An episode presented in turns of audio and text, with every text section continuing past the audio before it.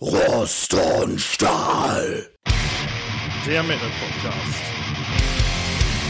Mit Mattes und Hoshi.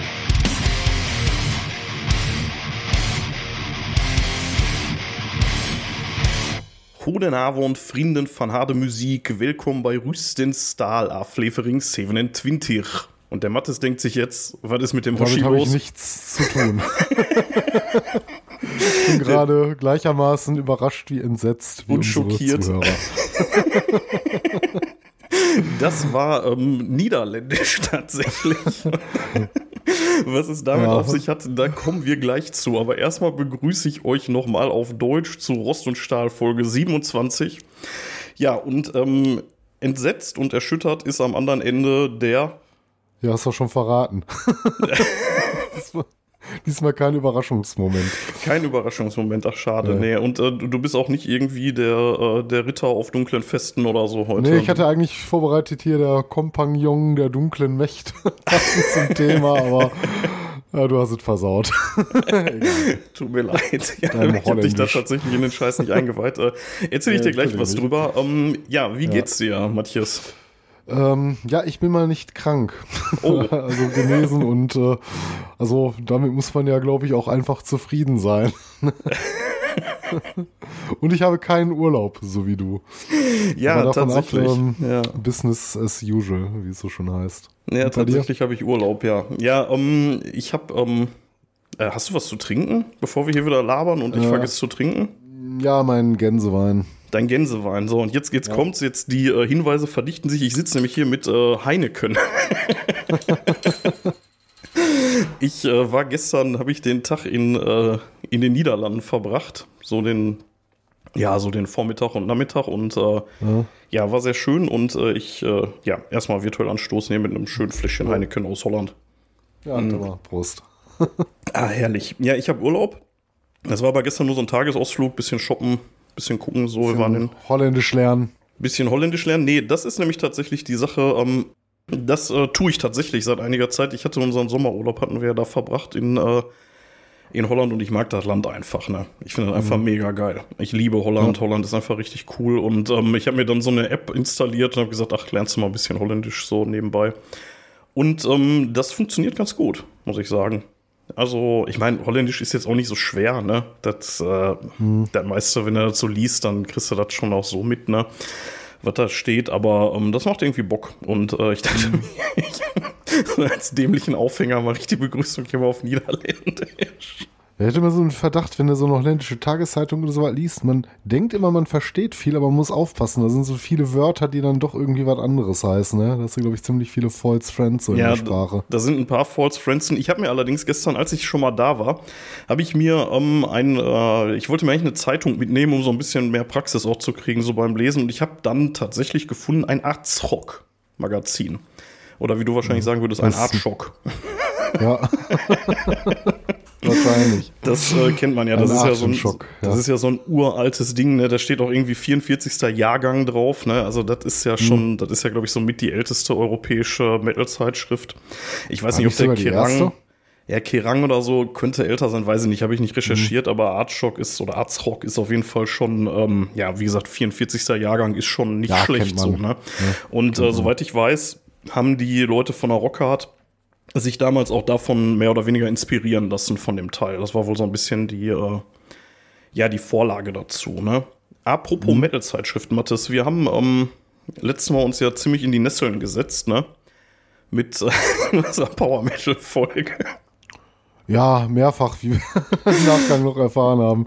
Aber ich äh, kann, kann dir eins heute zu sagen, äh, die Recherche zum heutigen Thema, äh, die habe ich nicht äh, KI gesteuert. Also nicht sondern- ChatGPT diesmal gemacht. Nee, nee, nee, Ja, ich- das. Äh, Ich nee. habe mir nämlich gedacht, ähm, nachdem wir jetzt äh, schon der KI nicht mehr vertrauen können, habe ich gedacht, äh, wir vertrauen der einzigen Quelle der Wahrheit, die es in Deutschland gibt und bin auf. Springerpresse gekommen und habe mir den aktuellen Metal geholt. Ja, wir sind ja so ein bisschen, äh, so, so ein bisschen schon hier äh, praktisch äh, der, der inoffizielle Rockhard-Podcast. Also ne, nicht, dass die was davon wüssten, aber ähm, ich meine, wir haben immer viel Rockhard-Content hier drin. So, also ne, irgendwie was so Bewertungen und sowas angeht ne, und reden ja häufig über die. Und jetzt dachte ich mir, ja komm, holst du dir mal den Metal Hammer, ne, weil da jetzt zufällig äh, ein großes äh, Dimo Borgir Mhm. Special drin war, so ein History-Special, ne?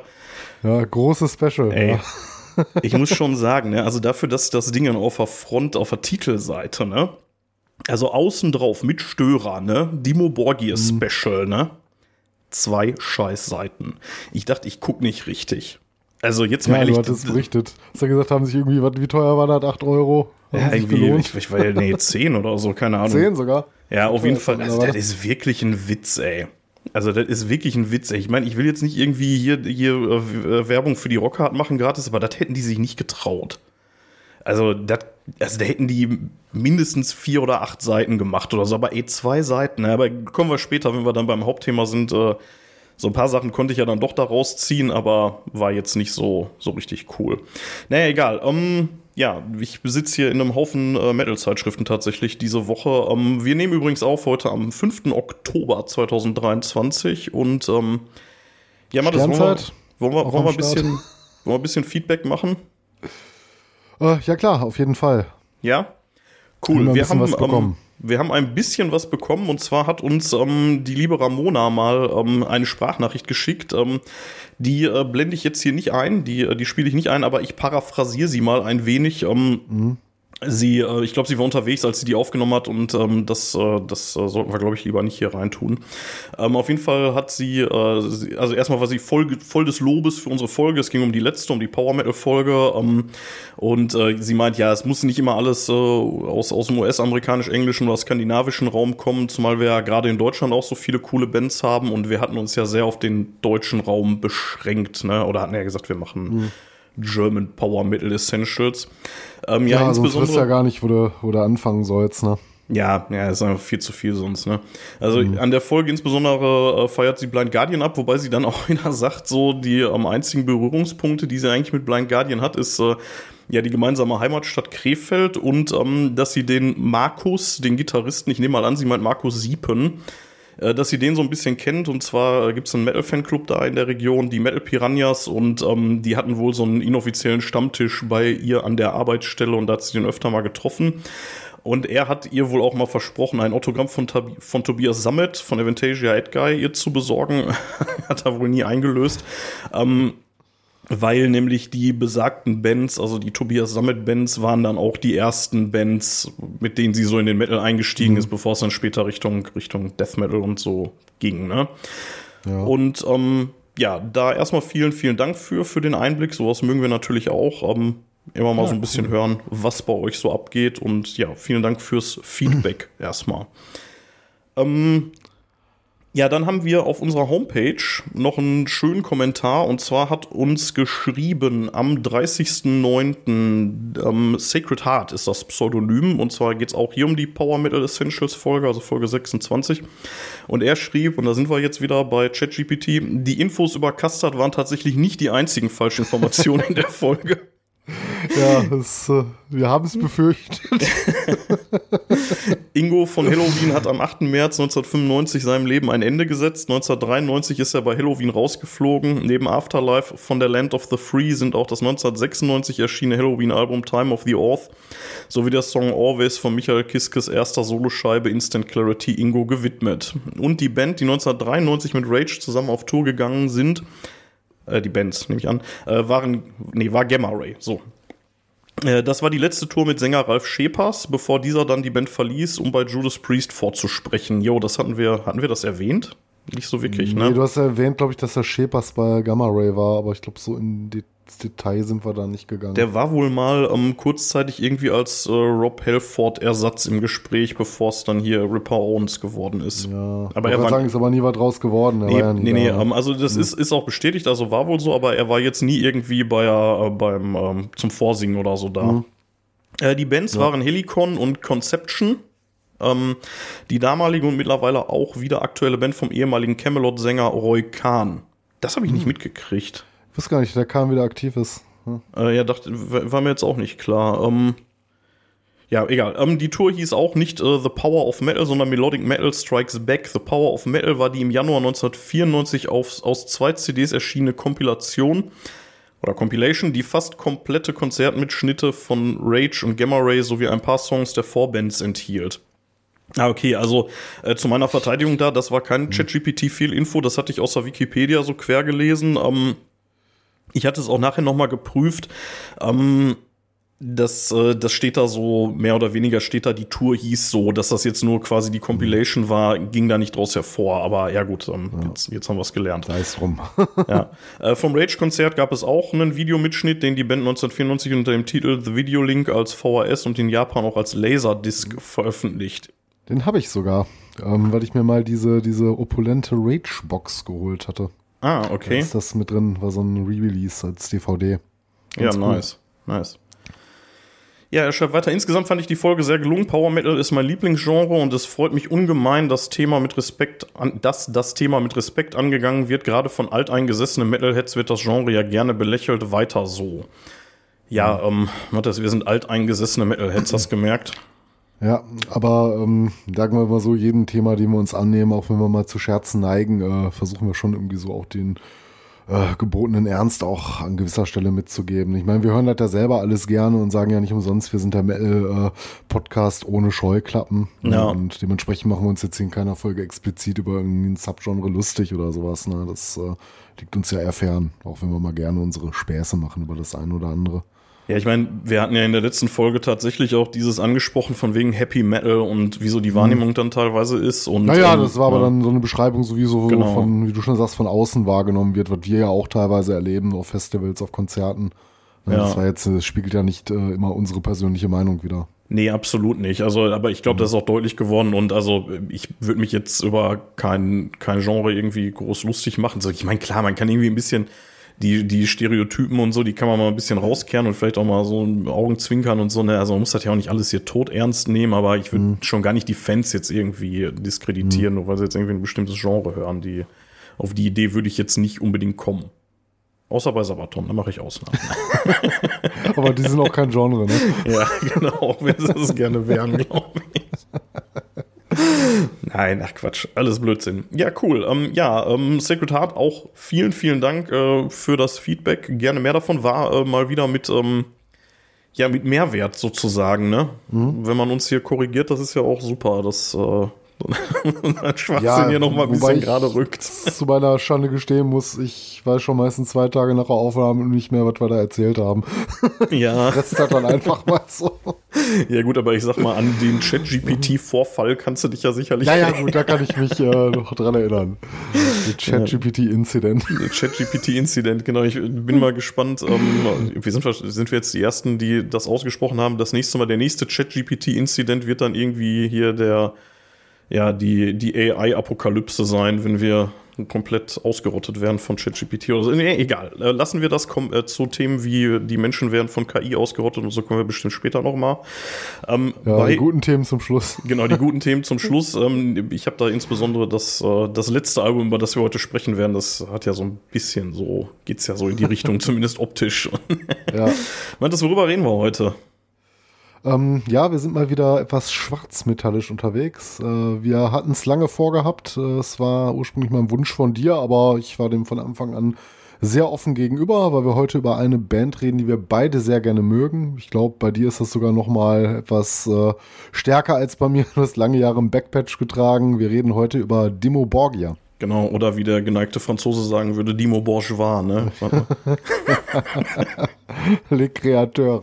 Ja, das, äh, ja. Äh, wer den nicht versteht, waren vermutlich ja. noch nicht auf dem Hellfest. Ähm, aber ja, es ist tatsächlich so, dass die, äh, dass die Leute da im Publikum stehen und derartige Dinge von sich geben, skandierenderweise. Ja, ähm, Mathis, wir hatten über die Band ja tatsächlich schon mal ein bisschen geredet, nämlich in unserer mhm. ersten Black Metal-Folge. Ähm, genau. Und ähm, da ist, äh, das hatte ich mir auch nochmal angehört, damit ich nicht heute das Gegenteil erzähle von dem, was wir. Ja, ich hatte so ein bisschen Befürchtung, dass wir das tun werden, aber ich hatte wieder Zeit noch, mich nochmal einzuhören. Vielleicht erzähle ich ja heute was komplett anderes. Ja, ich, ich muss ja sagen, ich, so, damals habe ich ja noch, ja. Den, äh, noch den Aufwand betrieben, Kapitelmarken gesetzt. Das war Folge 13, ja. wer das nochmal nachhören will. Ähm, die äh, Podcast in the Northern Sky. Oh mein Gott, hatten wir da noch Fantasie.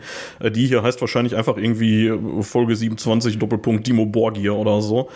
Ähm, auf jeden Fall hatten wir ähm, da ja explizit über die Enthroned Darkness gesprochen, weil wir uns ja da so ein paar exemplarische mhm. Alben der zweiten Welle des Black Metal geschnappt haben und damals schon festgestellt haben, dass wir da vermutlich nicht so ganz treffsicher mit waren, aber kommen wir später zu, würde ich sagen. Nichtsdestotrotz, mhm. wir haben über Dimo Borgia schon gesprochen, wir sind da ein bisschen abgeschwiffen und haben viel von dem, was wir hier heute erzählen werden, da vermutlich schon weg, äh, vorweggenommen. So, aber. Ja. Und erzählen ja. heute das Gegenteil. Genau, heute erzählen wir das Gegenteil oder wir korrigieren uns, ähm, also wir korrigieren die Sachen, die wir in Folge 13 falsch gesagt haben, nur um dann hoffentlich in der nächsten Woche von euch korrigiert zu werden bei dem Unsinn, den wir dann heute verzapfen. So, also wer irgendwie sich auskennt mit Dimo Borgia, der mag uns gerne korrigieren. Du hast es gerade schon gesagt, ähm, eine meiner absoluten Lieblingsbands. Ähm, ich höre die auch schon, also jetzt, wo ich, äh, wo ich mir mal so die Alben wieder reingetan habe, ich höre die auch echt mhm. schon verdammt lange, muss ich sagen. Also da hatten die noch gar nicht so viel draußen, als ich da eingestiegen bin. Aber wir haben uns ja mal wieder ein bisschen eingeschränkt, weil wir äh, faule alte Säcke sind und keinen Bock haben, 15 Alben zu hören in anderthalb Wochen. Und deswegen haben wir gesagt. nicht mehr seit den Erlebnissen. Ja, seit Metallica, seit Metallica genau. Oder haben wir es bei Obituary nochmal gemacht. Ja, bei Obituary sind wir auch lassen. komplett durch, aber das war auch schon viel zu viel. Und ähm, bei, ähm, äh, bei Iron Maiden, das war ja komplett geisteskrank. Aber ja, gut. Ähm, ja. Wir haben uns eingeschränkt, wir haben gesagt, wir ähm, äh, fangen am Anfang an, also nehmen so die, die ersten Scheiben mit und ähm, gehen dann bis zur Death Cult Armageddon, weil das ist jetzt wirklich echt ein bisschen vorgeschoben. Wir wollten so um die mhm. sechs Alben haben. Und nach der Death Cult Armageddon ist äh, Nicholas Barker ausgestiegen und ähm, ehrlich gesagt hatte ich keinen Bock mehr auf die Insorte Diaboli danach. ja. Weil ich, ähm, also ich finde auch, ähm, das, das können wir uns jetzt so ein bisschen erarbeiten, aber so viel schon mal vorweg. Ähm, ich finde, die sind da auch so wirklich, ähm, so, ja, so Peak Performance, würde ich sagen. Aber ne? ich, ich fand die Platte ehrlich gesagt gar nicht so schlecht. Also mir hat's ja ganz gut gefallen. Aber, die in ähm, Sorte. Ja, in diesen Sorte. Also ja. ich muss ehrlich sagen, bis heute gibt's kein Dimo Borgia-Album, das mir nicht irgendwie auf irgendeine Art und Weise gefällt. Ich finde die Frühwerke, über die wir heute sprechen, klar deutlich stärker. Das ist so für mich schon so das Beste, was die rausgebracht haben, so bis einschließlich der Deskalt. Aber ich muss auch sagen, gerade so mit der Ensorte, das war so die Zeit, wo ich die Band für mich entdeckt hatte. Gut, ich habe dann ja auch von dir die Platten bekommen, mhm. konnte ja direkt in die alten Sachen mal reinhören. Aber ähm, ich finde, das ist auch kein schlechtes Album. Man hätte es noch machen können, aber dann kannst bist du auch schon wieder dann beim nächsten. Wo hörst du auf? Dann hätte man auch gleich wieder alle machen können. Und mittlerweile sind ja wirklich sehr, sehr symphonisch unterwegs und das ist auf jeden Fall nicht mehr, mehr die Band, über die wir heute sprechen. Das ist schon alles ein bisschen anders geworden. Ne? Ja, also ich, ich finde auch die Sachen, die danach erschienen sind, jetzt auch nicht schlecht. Also auf gar keinen mhm. Fall. Ne? Also die, die späteren Alben von denen mhm. bin ich auch, also Abrahadabra und sowas, ne? mega ja. gute Platte mit, mit wirklich guten Songs drauf, auch die Ionien und so. Gar keine mhm. Frage, höre ich auch gerne. Ähm, aber es ist schon, schon anders, ne? Es ist anders und man muss auch sagen, die Band ist 30, ne? Also die wird 30 mhm. Jahre dieses Jahr, ne? Das ist einfach mal Wahnsinn. Also ja. Egal. Ähm, ja, sollen wir mal ein bisschen einsteigen in die Bandhistorie? Ja, du hast da ein bisschen was vorbereitet. Dann genau. Lass uns mal an deiner Weisheit und an deinem Wissen teilhaben. Genau. Ich habe ChatGPT gefragt. Nein, habe ich nicht. Ich habe ein bisschen recherchiert. Ich habe mir den Metal Hammer geschnappt und ein bisschen in, im Internet gegoogelt. Ähm, ein bisschen was wusste ich auch so. Ein paar Sachen bin ich jetzt ehrlich gesagt ein bisschen drüber gestolpert, aber da ähm, kommen wir gleich zu. Und zwar, naja, fangen wir erstmal mit den Hardfacts an. Also Dimo Borgir, gegründet in Jessheim, Norwegen 1993. Äh, Jessheim ist irgendwie so, eine, so ein Städtchen, was nicht so ganz weit weg ist von Oslo also der Hauptstadt, wo auch zu der Zeit damals ähm, ein gewisser Oystein Arseth seine, ähm, seinen Helvete-Plattenladen hatte, also der Mayhem. Das heißt eigentlich in äh, norwegischen Maßstäben nicht weit. Ja, so 2.000, 3.000 Kilometer. Nein, keine Nein, äh, habe ich ehrlich gesagt nicht recherchiert. Also ähm, da, dazu steht tatsächlich im Metal Hammer auch äh, äh, schon drin, ähm, dass, äh, dass es weit genug weg war, dass die nicht ständig da abhängen konnten in diesem Inner Circle, der ja da zu der Zeit, ne, also im, im Helvete da in dem Laden, mhm. äh, ja, da so anfing sein Unwesen zu treiben. Und ähm, jetzt muss man auch sagen, 93, als sie sich gegründet haben, da brach es ja auch aber auch schon zusammen, ne? Also da war ja dann schon, äh, da, da wurde ja dann ähm, hier äh, Dingens, äh, äh, Euronymous äh, dann auch schon ermordet und äh, ja, die ne, Kirchen sind abgebrannt und äh, genau, dann ja kam ja die große Verhaftungswelle, ne, wo sie dann alle im Bau gewandert sind und so. Aber trotzdem, ähm, das, das, waren halt, die waren halt sehr jung, die waren so 17, 18 Jahre alt, die die Jungs, die das da gemacht haben. Und mhm. wie gesagt, die waren halt weit genug weg, um da nicht ständig abzuhängen. Und die sagen, also Silenos sagt selber heute, dass das auch ganz gut war, weil die eben damals so jung waren und wenn die die Gelegenheit gehabt hätten, da ständig abzuhängen, wären sie vermutlich sicherlich auch irgendwann auf doofe Gedanken gekommen und hätten dann Scheiße gebaut. Die haben sich aus dem ganzen Mist weitgehend rausgehalten. Was aber nicht heißt, dass die die Protagonisten nicht kannten. Ne? Also das war mhm. halt eben die Szene so. Ne? Natürlich kannten die die und natürlich waren die auch mal im Helvete ne? und haben da auch mal ein Bierchen getrunken so ne? oder keine Ahnung gefeiert mit denen. Aber mhm. haben halt sich nicht an irgendwelchen Raubzügen beteiligt. na gut, Raubzüge ist jetzt, na, du weißt, was ich meine, so Brandschatzerei ja. in irgendwelchen, in irgendwelchen Stabkirchen in Norwegen, ne? Ja, auf jeden Fall, ähm, man hat sich lieber auf seine Musik konzentriert. Wer ist wir oder wer ist die, die Band damals? Das waren vor allen Dingen Silinos, ähm, oder auch Erkek Jetta Silinos, wie er sich nennt. Ähm, bürgerlich Sven Atle Kopperud, geboren 1977. Hat das eigentlich eine Bedeutung, der Name? Erkek Jetta Silinos, hat das irgendeine Bedeutung? Ich habe es nicht übersetzt, aber wahrscheinlich. Hm. Kannst ja ChatGPT fragen, Mathis. Kommt doch wieder nur Scheiße, warum? Ich bin gespannt, was dabei rauskommt. Ähm, hier ist einmal ganz kurz der Hoshi, der hier gerade beim Mixen sitzt und die Stelle hört und ich habe es äh, gerade nochmal nachgeguckt. Erkegetta heißt Erzketzer oder Ketzer. Auf jeden Fall noch ähm, dabei war Theodalf, ähm, bürgerlich Ian Kenneth Arkison 1976 geboren. Und jetzt ist sich das Internet nicht so ganz einig, ob Schagrat Stian Tomt Thoresen, 1976 auch geboren, ob der schon direkt dabei war oder dann von den anderen beiden erst dazugeholt wurde. Die einen sagen so, die anderen so. Im Metal Hammer sagt Silenos, mhm. dass ähm, er Schagrat über Theodalf, also den damaligen ähm, mhm. oder späteren Drummer, ähm, dann kennengelernt hat und die waren aber alle auf der gleichen Schule und äh, ja, haben sich dann angefreundet und dann die Band gegründet, am Anfang noch mit Chagrat an den Drums. Dazu später mhm. mehr. Ja.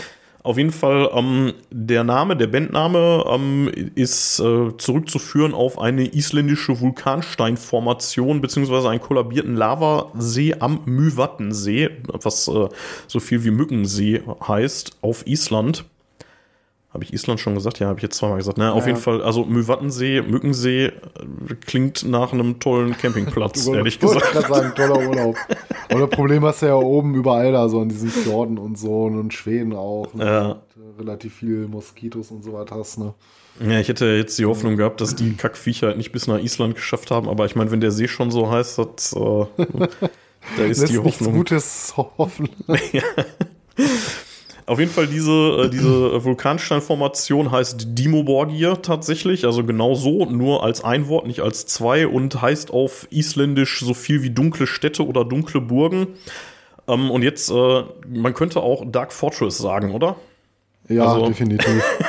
Denke mal, das ist jetzt auch kein Zufall, dass die sich so genannt haben. Ja, interessanterweise haben sich aber Dark Fortress, also die deutsche Black Metal Band, erst ein Jahr später gegründet. Also da waren äh, mhm. Dimo Borgir dann schon unterwegs. Also in dem Jahr, wo sich Dark Fortress mhm. gegründet haben, haben die schon ihre, ihre erste Platte rausgehauen. genau, also bis heute ist äh, Selenos äh, für den Großteil der Lyrics verantwortlich und ähm, ja, es ging dann auch schon direkt los, 1994, also ein Jahr nach Gründung ungefähr, hat man die erste EP, die wir jetzt hier nicht im Detail besprechen, weil ich glaube, die kennst du auch nicht, ich kenne die auch nicht und wir wollten uns ja eher auf die Alben konzentrieren. Die erste auf jeden Fall ist das? Äh, Inni Evigetens Mordeke. Nee, nee, was so viel ich heißt ich, wie. Ich habe zwar gelesen, dass die so, so, so was gemacht haben, aber ich glaube, da kommst du auch gar nicht mehr dran an das Ding, ne? Ist auch total unsinnig eigentlich. Also ist natürlich aus Sammlersicht geil, aber um, ähm, soweit ich weiß, sind da nur die beiden Teile davon drauf und die sind ja auch auf der, jetzt mach mich nicht fertig, Stormblast, glaube ich, hinten nochmal drauf. Also die Songs ähm, gucke ich gleich nach. Stormblast oder, oder Voraltit tatsächlich. Also auf einer davon ist der Kram auf jeden Fall mit drauf. Ja, ähm, gut, kann man. Genau, also die Besetzung damals war ähm, Shagrat an den Drums und äh, Erkek Jetta Silenoth an den Lead Vocals und Rhythmusgitarre.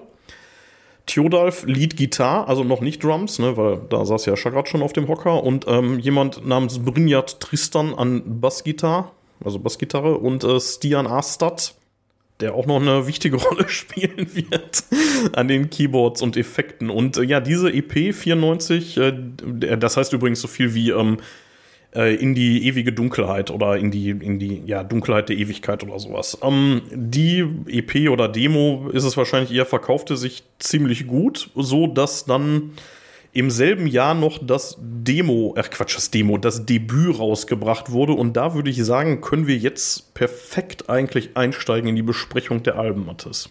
Mhm. Was haben wir denn? Ja, Zum- 1994 äh, vor Altit. Erschien bei äh, interessanterweise No Color Records. Ja. Äh, ist ja so ein Label. ähm, naja, das ja so ein bisschen zwar einen zweifelhaften Ruf genießt, äh, weil es so gewisse Bands gesigned hat, die vielleicht nicht unbedingt ähm, ja, als sehr sozialverträglich gelten. Ja, ich auch ein also kann man, man kann es äh, ruhig so sagen. Das ist ein NSBM-Label, ne? Die haben, die haben Ja. so Sachen wie, wie absurd drauf.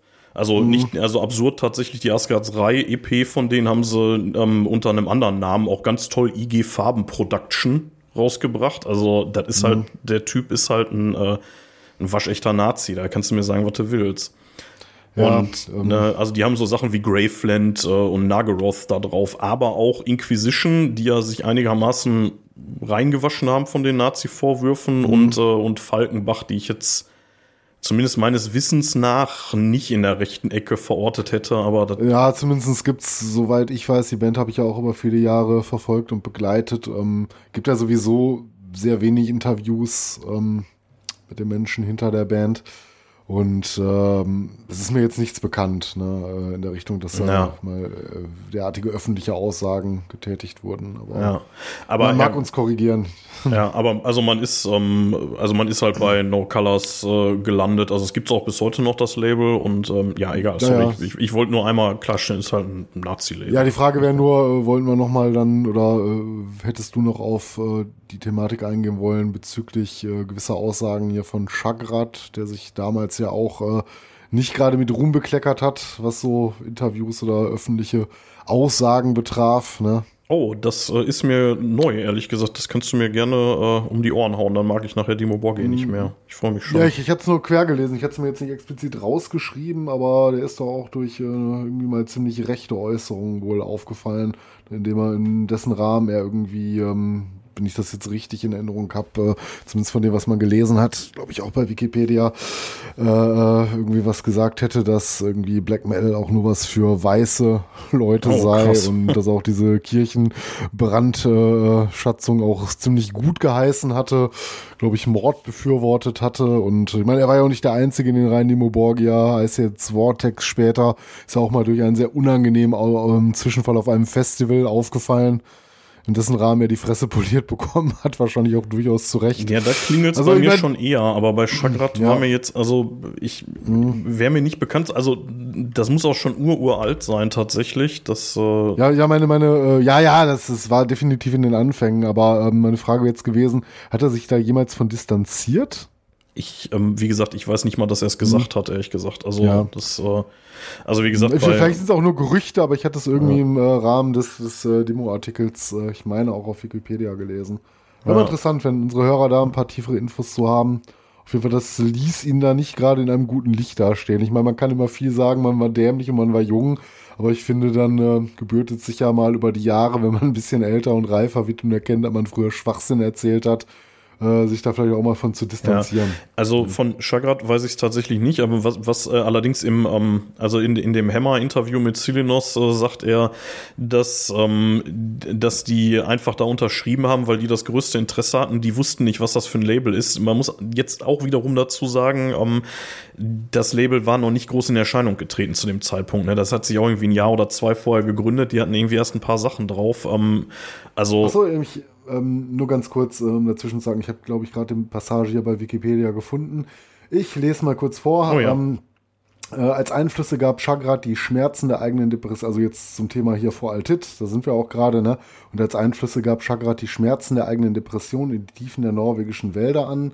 Äh, Von anderen Bands seien sie nicht beeinflusst. Zu jener Zeit sprach er sich auch für die kriminellen Aktivitäten anderer norwegischer Bands aus, befürwortete Todesstrafe und schärfere Einwanderungsregelungen und sagte in einem Interview aus, dass Black Metal seiner Meinung nach nur für Weiße sei und fügte hinzu, er würde gerne jeder schwarzen Person auf der Welt die Kehle durchschneiden. Oh, nett.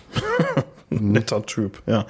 Äh, ja, keine Ahnung, ob da jemals irgendwie wieder was gekommen ist. Also wie gesagt, äh, Silinos äh, sagt, ähm, sagt, die, die wussten es nicht, wo sie da unterschrieben haben und als sie es gemerkt haben, war es schon zu spät und ähm, haben dann so schnell wie möglich die, ähm, die Rechte daran wieder zurück sich geholt. Ähm, ich, ich weiß ehrlich gesagt nicht, wie da die Einstellung dahinter ist. Also, keine Ahnung, ich äh, schieb jetzt einfach mal irgendwie jugendlichen Leichtsinn davor. Ähm, trotzdem wäre das natürlich nicht zu entschuldigen. Ne? Also, Ja, also ich muss, muss sagen, ich kann mir nicht vorstellen, äh, dass äh, ein Label wie Nuclear Blast ähm, mit offen mit einer Band über so viele Jahre zusammenarbeitet, die ähm, offen eine rechte Gesinnung zur Schau trägt. ja. Deswegen Ähm, würde es mich schon schwer wundern, wenn man nicht da irgendwie mal von zurückgerudert wäre. Nur leider finde ich darüber nichts bei Wikipedia. Also, falls unsere Hörer da mehr wissen, Genau. äh, wären wir, glaube ich, sehr interessiert, äh, da mal ein bisschen mehr Background zu bekommen. Genau, wenn ihr da irgendwie mehr wisst, weil ich bin da jetzt gerade ehrlich gesagt so ein bisschen am Schwimmen. Ähm, also, wenn da jemand mehr weiß, dann klärt gerne auf. Ähm, sollte der bis heute noch so eine Scheiße erzählen, weil, also, das hätte ich, glaube ich, mitbekommen, ne, dann wäre das natürlich indiskutabel, aber soweit ich Aber man hätte sich weiß. jetzt auch mal kurz die Fußnoten ja angucken können, wo das herkommt, aber das kriege ich jetzt hier im Verlaufe der Aufnahme, der wir gerade sind, jetzt auch nicht mehr hin. Ja, egal, äh, geben, lagern wir das mal un, un, unsere Hörer aus. Ja, Wäre gespannt. jeden Fall, Also, ja. wer da mehr Infos hat, immer gerne her damit. Ähm, wir waren bei dem Album ähm, vor Altit, äh, No Color Records, haben wir gerade schon gesagt. Es war eine Eigenproduktion äh, zusammen mit Markus Steiger und äh, wurde in den Stofner RF Studios aufgenommen.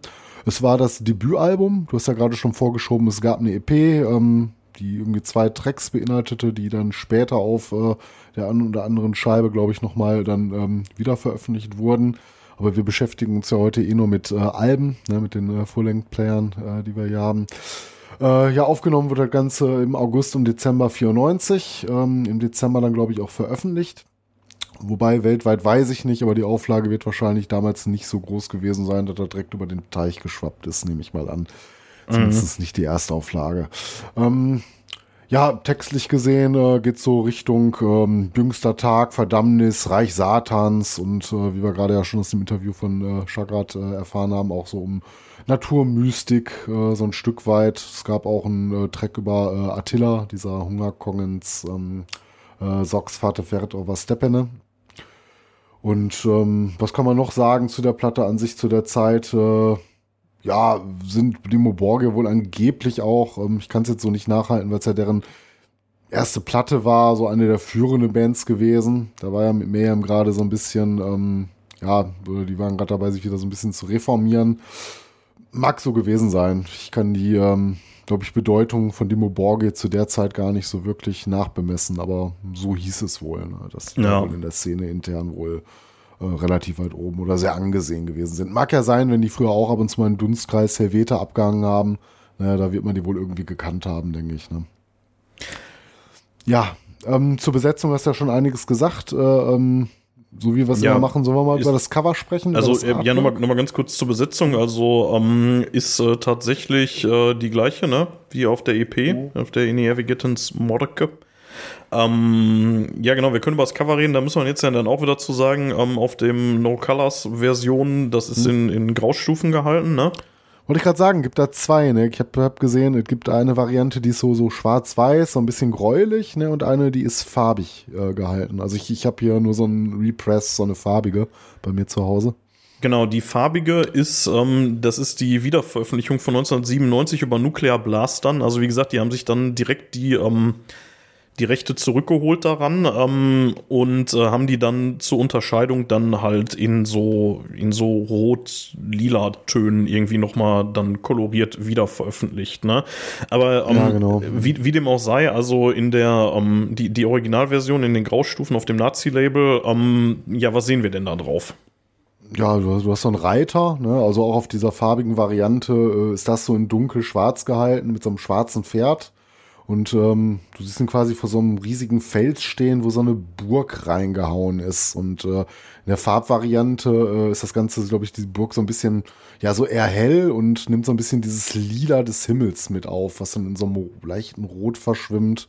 Ähm, also so wahnsinnig viel sieht man da gar nicht drauf. Im, ich würde sagen, so im Grunde ist es halt der Reiter und diese in Fels gehauene Burg. Oder hast du da jetzt wesentlich mehr drauf gefunden? Äh, nee, tatsächlich nicht, aber es ist äh, irgendwie von einem Gemälde inspiriert, ne? Von Idols of the King. Ja, Ähm, genau. Äh, Gustave Doré hatte ich äh, Ja. mir hier notiert. Äh, King of äh, Alfred Tennyson, First Baron of Tennyson. Ähm, ja, so viel dazu. Ähm, und im Beiheft, äh, ich habe es jetzt bei mir selber nicht rausgesucht. Ich habe die Platte jetzt hier nicht liegen. Ich hab Sind sie diese tatsächlich üblichen, liegen. Black Metal, guck mal rein, äh, hast du da auch diese typischen Black Metal Schwarz-Weiß-Bilder, die nachts im Wald aufgenommen wurden? Ähm, nee, ähm, nee, also tatsächlich im, Ja? ähm, also ich habe jetzt, ich habe ja auch nur die Nuclear Blast Version, ne, also die Ja, ja, 97er klar, Version. Äh, da sind äh, Farbfotos drin ähm, und Okay. zwar äh, teilweise, ähm, wie es aussieht, so so gestellte Fotos. Also Theodor fällt irgendwie so eine so eine Keule in der Hand, mit der sich äh, Ja, dann ist es wahrscheinlich das gleiche, nur in Farbe. Ja, hier unser Obernazi, Wag Wickernes, hat sich mit exakt der gleichen Keule auch abbilden lassen, öfter mal. Also das Ding, das haben die da scheinbar damals rumgereicht. Das ist wirklich das Ja, ja, gleiche dieses Teil. eine ikonische Bild, was man von ihm da Ja. kennt, ne, wo er mit dieser komischen Keule da steht. Ja, mit so mit so Metallstacheln dran. Ähm, Ja, genau. Dann hat man hier den Stian Astad, den Keyboarder, der steht hinter seinem Keyboard und hat irgendwie einen super lächerlichen Umhang um und einen Zylinder auf. Also der Typ, ey, der, der hat doch echt gelitten. Ähm, ja, dann äh, äh, Silenos äh, oder Silenos auf der Bühne und äh, Brynjat Tristam auch auf der Bühne. Äh, Tristan. Ähm, ja, und ganz hinten dann Chagrat in so einem lustigen Gothic-Hemdchen. Ähm, genau, und die äh, Texte sind Nee, sind nicht abgedruckt. Nee, da steht nur hinten drin, wo es aufgenommen wurde und so. Äh, wichtig ist aber noch, äh, auf der Rückseite von dem, äh, von dem Inlay steht dann noch mal drauf, dass es sich halt um eine Wiederveröffentlichung handelt und ähm, dass das auf keinen Fall die aktuelle Musik von Dimo Borgia, also von 97, ne, dann widerspiegelt, aber dass man ähm, halt von Ja, ich diesem... finde das so geil, dass es auf diesem Repress, dass man sich einfach nochmal dafür entschuldigt, was man früher für Musik gemacht hat. Ja, also die wollten es halt nicht, äh, nicht unter den Tisch fallen lassen, aber die wollten es halt eben auch nicht auf diesem, auf diesem Kacklabel da ähm, weiter veröffentlicht haben, so, ne? Und ähm, haben es dann halt zu Nuclear Blast geholt, das Dingen. Und ähm, ja, sagen dann halt irgendwie so, ja, so klingen wir nicht mehr, ne? Mittlerweile ganz, ganz anders, aber trotzdem hier, ne, ist das Zeug nochmal. Ähm, Ja, ansonsten ähm, hinten drauf halt die Songtitel abgebildet, ne, also also abgedruckt, ne, in der auf der ähm, Nuclear Blast Version sind zwei Bonustracks drauf, nämlich die In Ievi Gittins Mordecai Part 1 und 2.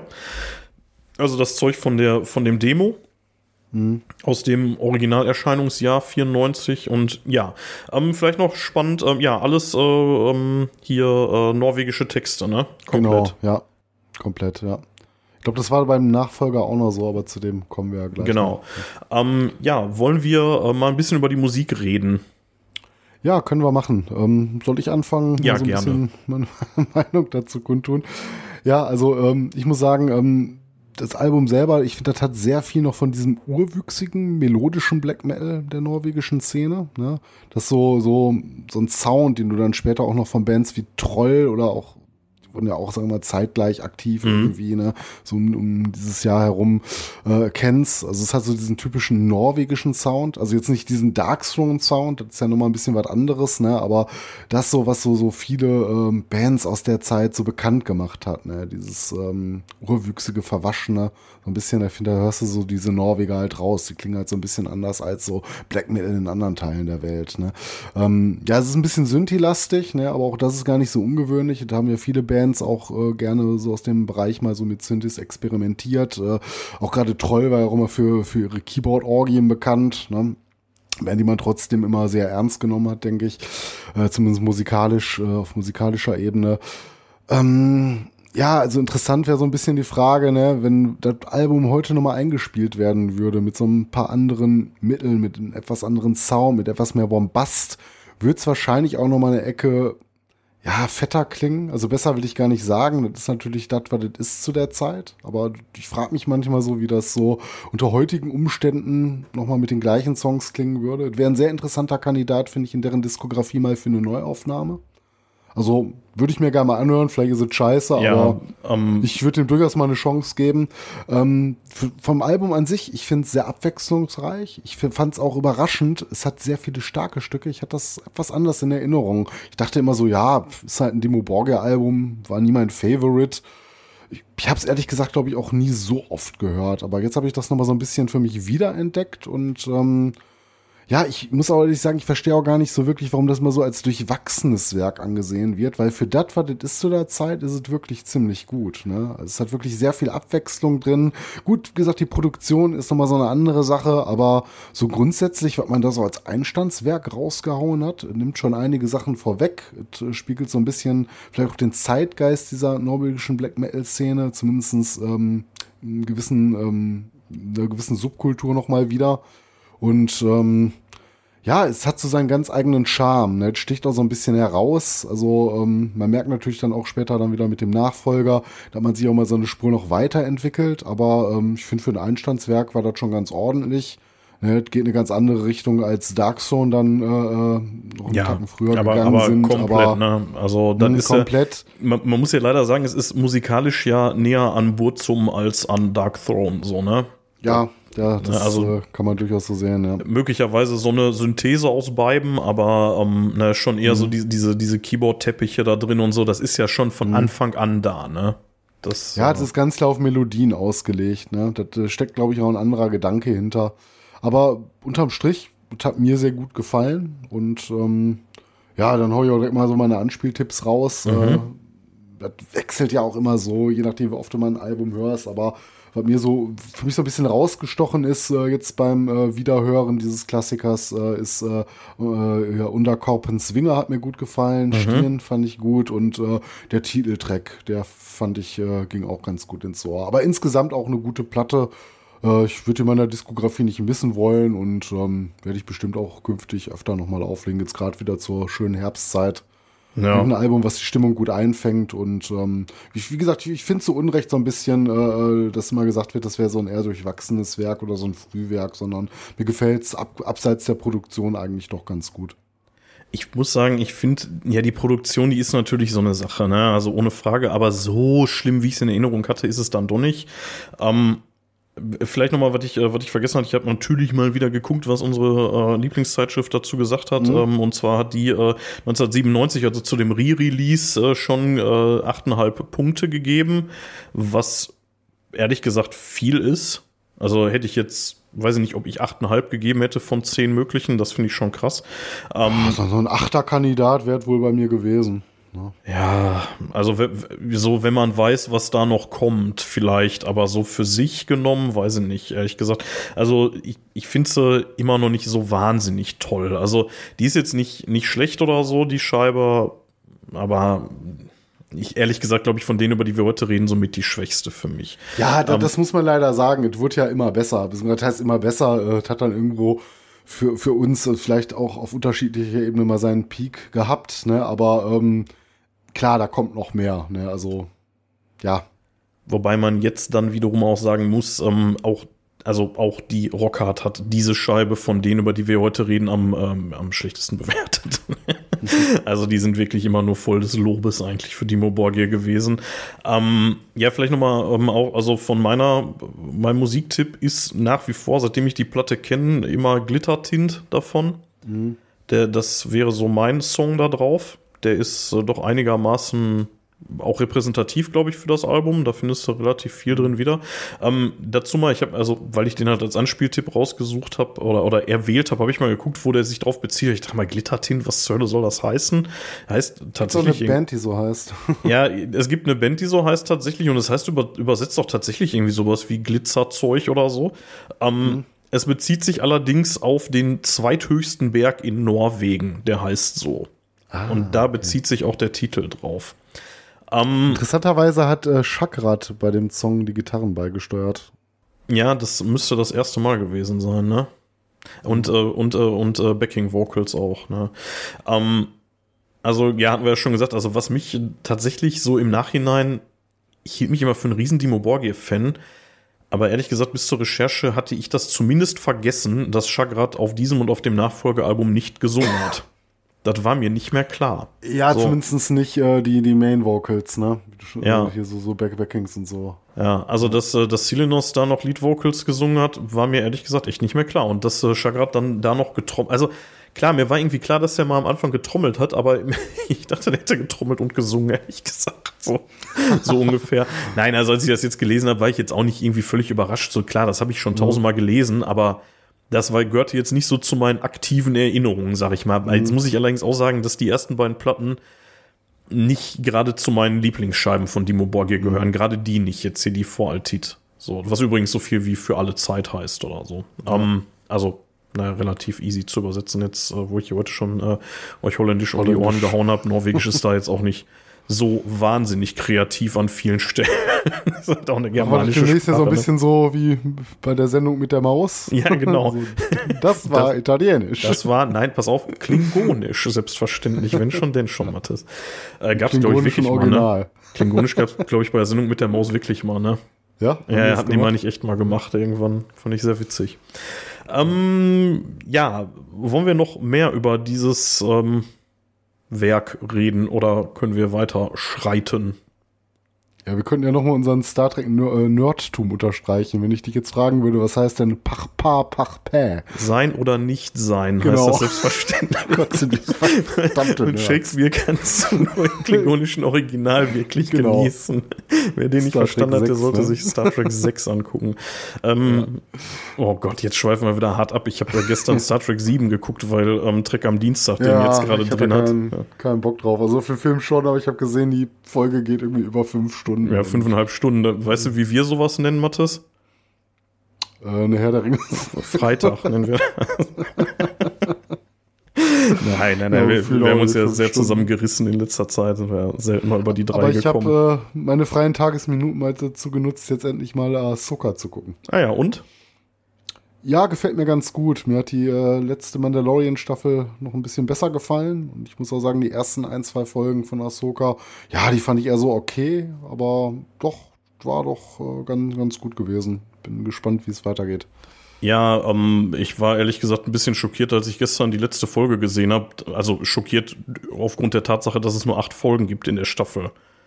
So, was fällt Mhm. ja, denen ein? Das war, glaube ich, ähm, so angelehnt wie die letzte Mandalorian-Staffel. Die hat ja auch nur acht. Ne? Also ich hätte jetzt auch nicht groß erwartet, dass da jetzt noch mehr kommt. Ja, das nervt mich irgendwie an aktuellen Serien. Sorry, ey. Also, Ja, wenigstens mal doch so nur die zehn Jahre Folgen, warten. ey. Ja, genau. Jetzt kannst du nämlich erstmal wieder zwei Millionen Jahre warten, bis es weitergeht. Ja. Egal, haben wir lange genug mal wieder über Star Trek und Star Wars hier abgenördet. Lass mal weitergehen. Lass mal ins Jahr 1996 gehen. Ähm, Ach so, wir sind ja Metal-Podcast. genau, Das ganz wo wir über die Stormblast dann reden Genau. wollen. Ja, fett.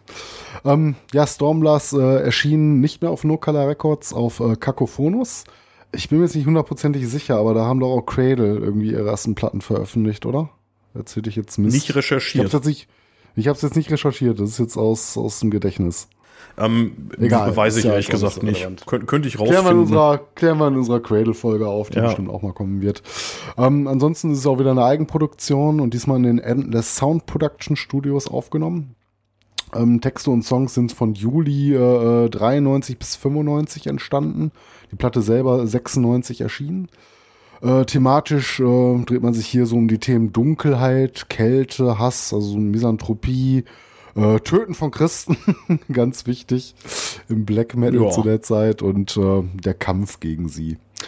Ja, äh, ansonsten, ähm, was kann man noch zur Platte sagen? Ein paar Facts habe ich hier mal. Äh, die Klavierparts im Opener, ähm, da hat man sich bei der Band Magnum bedient, und zwar bei Sacred Hour. Ist jetzt Ja. nicht das einzige, äh, will ich sagen, Plagiat. Äh, da gab es dann noch dieses Instrumental äh, Sorgens Kammer. Ähm, das ist dann wohl dreist aus dem Computerspiel Agony geklaut worden. Ich habe äh, mir von, beides äh, angehört. Also ich habe beides mir rausgesucht und ähm, Ja. es ist absolut nicht zu verleugnen. Also Plagiat ist da wirklich noch Ja. schon, schon fast ein Euphemismus. Ja, das war auch der Grund, warum man dann hier mit der Stormblast 2005, da ist das ja rausgeflogen. Das konnten die aus rechtlichen Gründen nicht mehr, nicht mehr wiederverwerten, den Song, und hat man dann irgendwas anderes für reingepackt. Ne? Ja, also ähm, das war ja dann auch äh, so ziemlich das Ende mhm. von, äh, von Stian Astad in der Band, ne?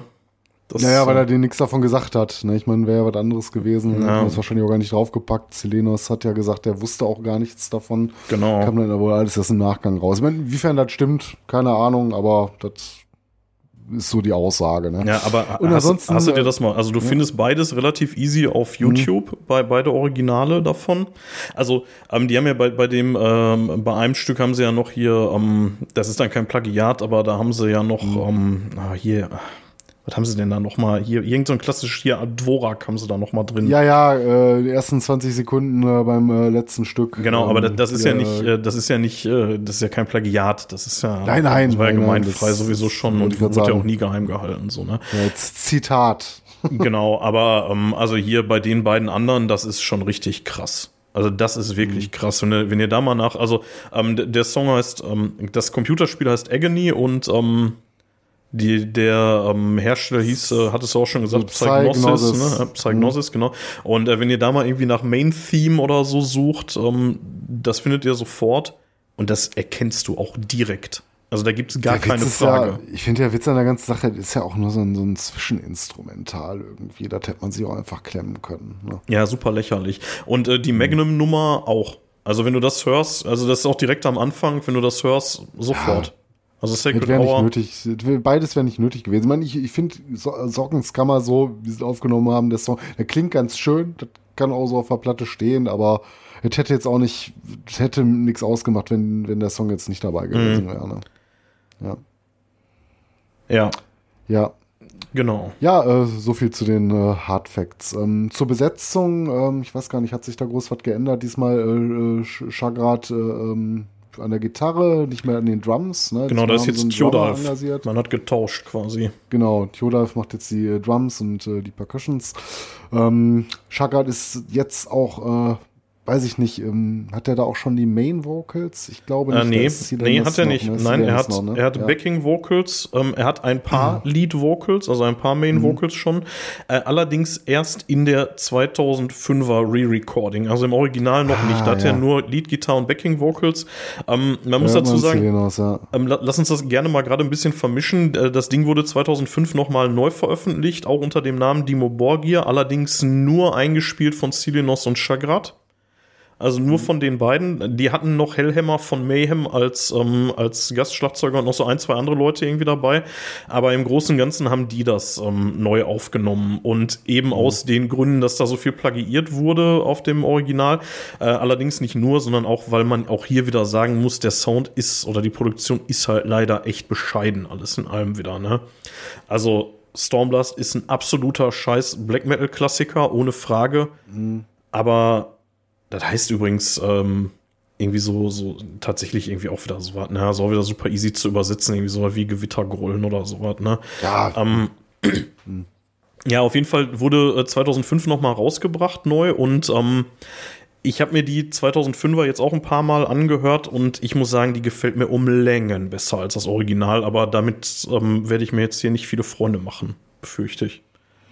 Ja, das hat beides so ein bisschen seinen Charme. Aber ich muss ja schon recht geben, ich meine, da gibt es eigentlich auch keine zwei Meinungen zu. Der Sound auf, der, auf dem Re-Release ist es ja nicht, ist ja eine Re-Recording. Ne? Das ähm, ist komplett neu aufgenommen, ja. Ja, ja, der, der, ist fetter. Der ist einfach fetter. Die Frage ist, braucht es das? Man kann ja auch einen gewissen Sound als Stilmittel betrachten.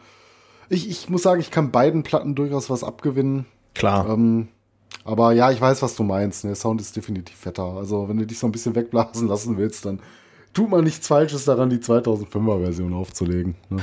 Ja, also also man kann ja vor allen Dingen auch beides. Ne? Also ich habe beide Versionen mhm. jetzt gehört in der, in der, zur Vorbereitung und ähm, mhm. also ich fühle mich dann mit der 2005er schon irgendwie wohler, weil ich nicht das Gefühl habe, irgendwie ähm, mir ein Kopfkissen auf die Ohren zu drücken und die Musik dann irgendwie draußen voll aufzudrehen, um dann irgendwie überhaupt irgendwas zu hören. So Also ich mag die Produktion einfach nicht von der 96er Version. So, das ist einfach so. Das ist einfach mir, Ja.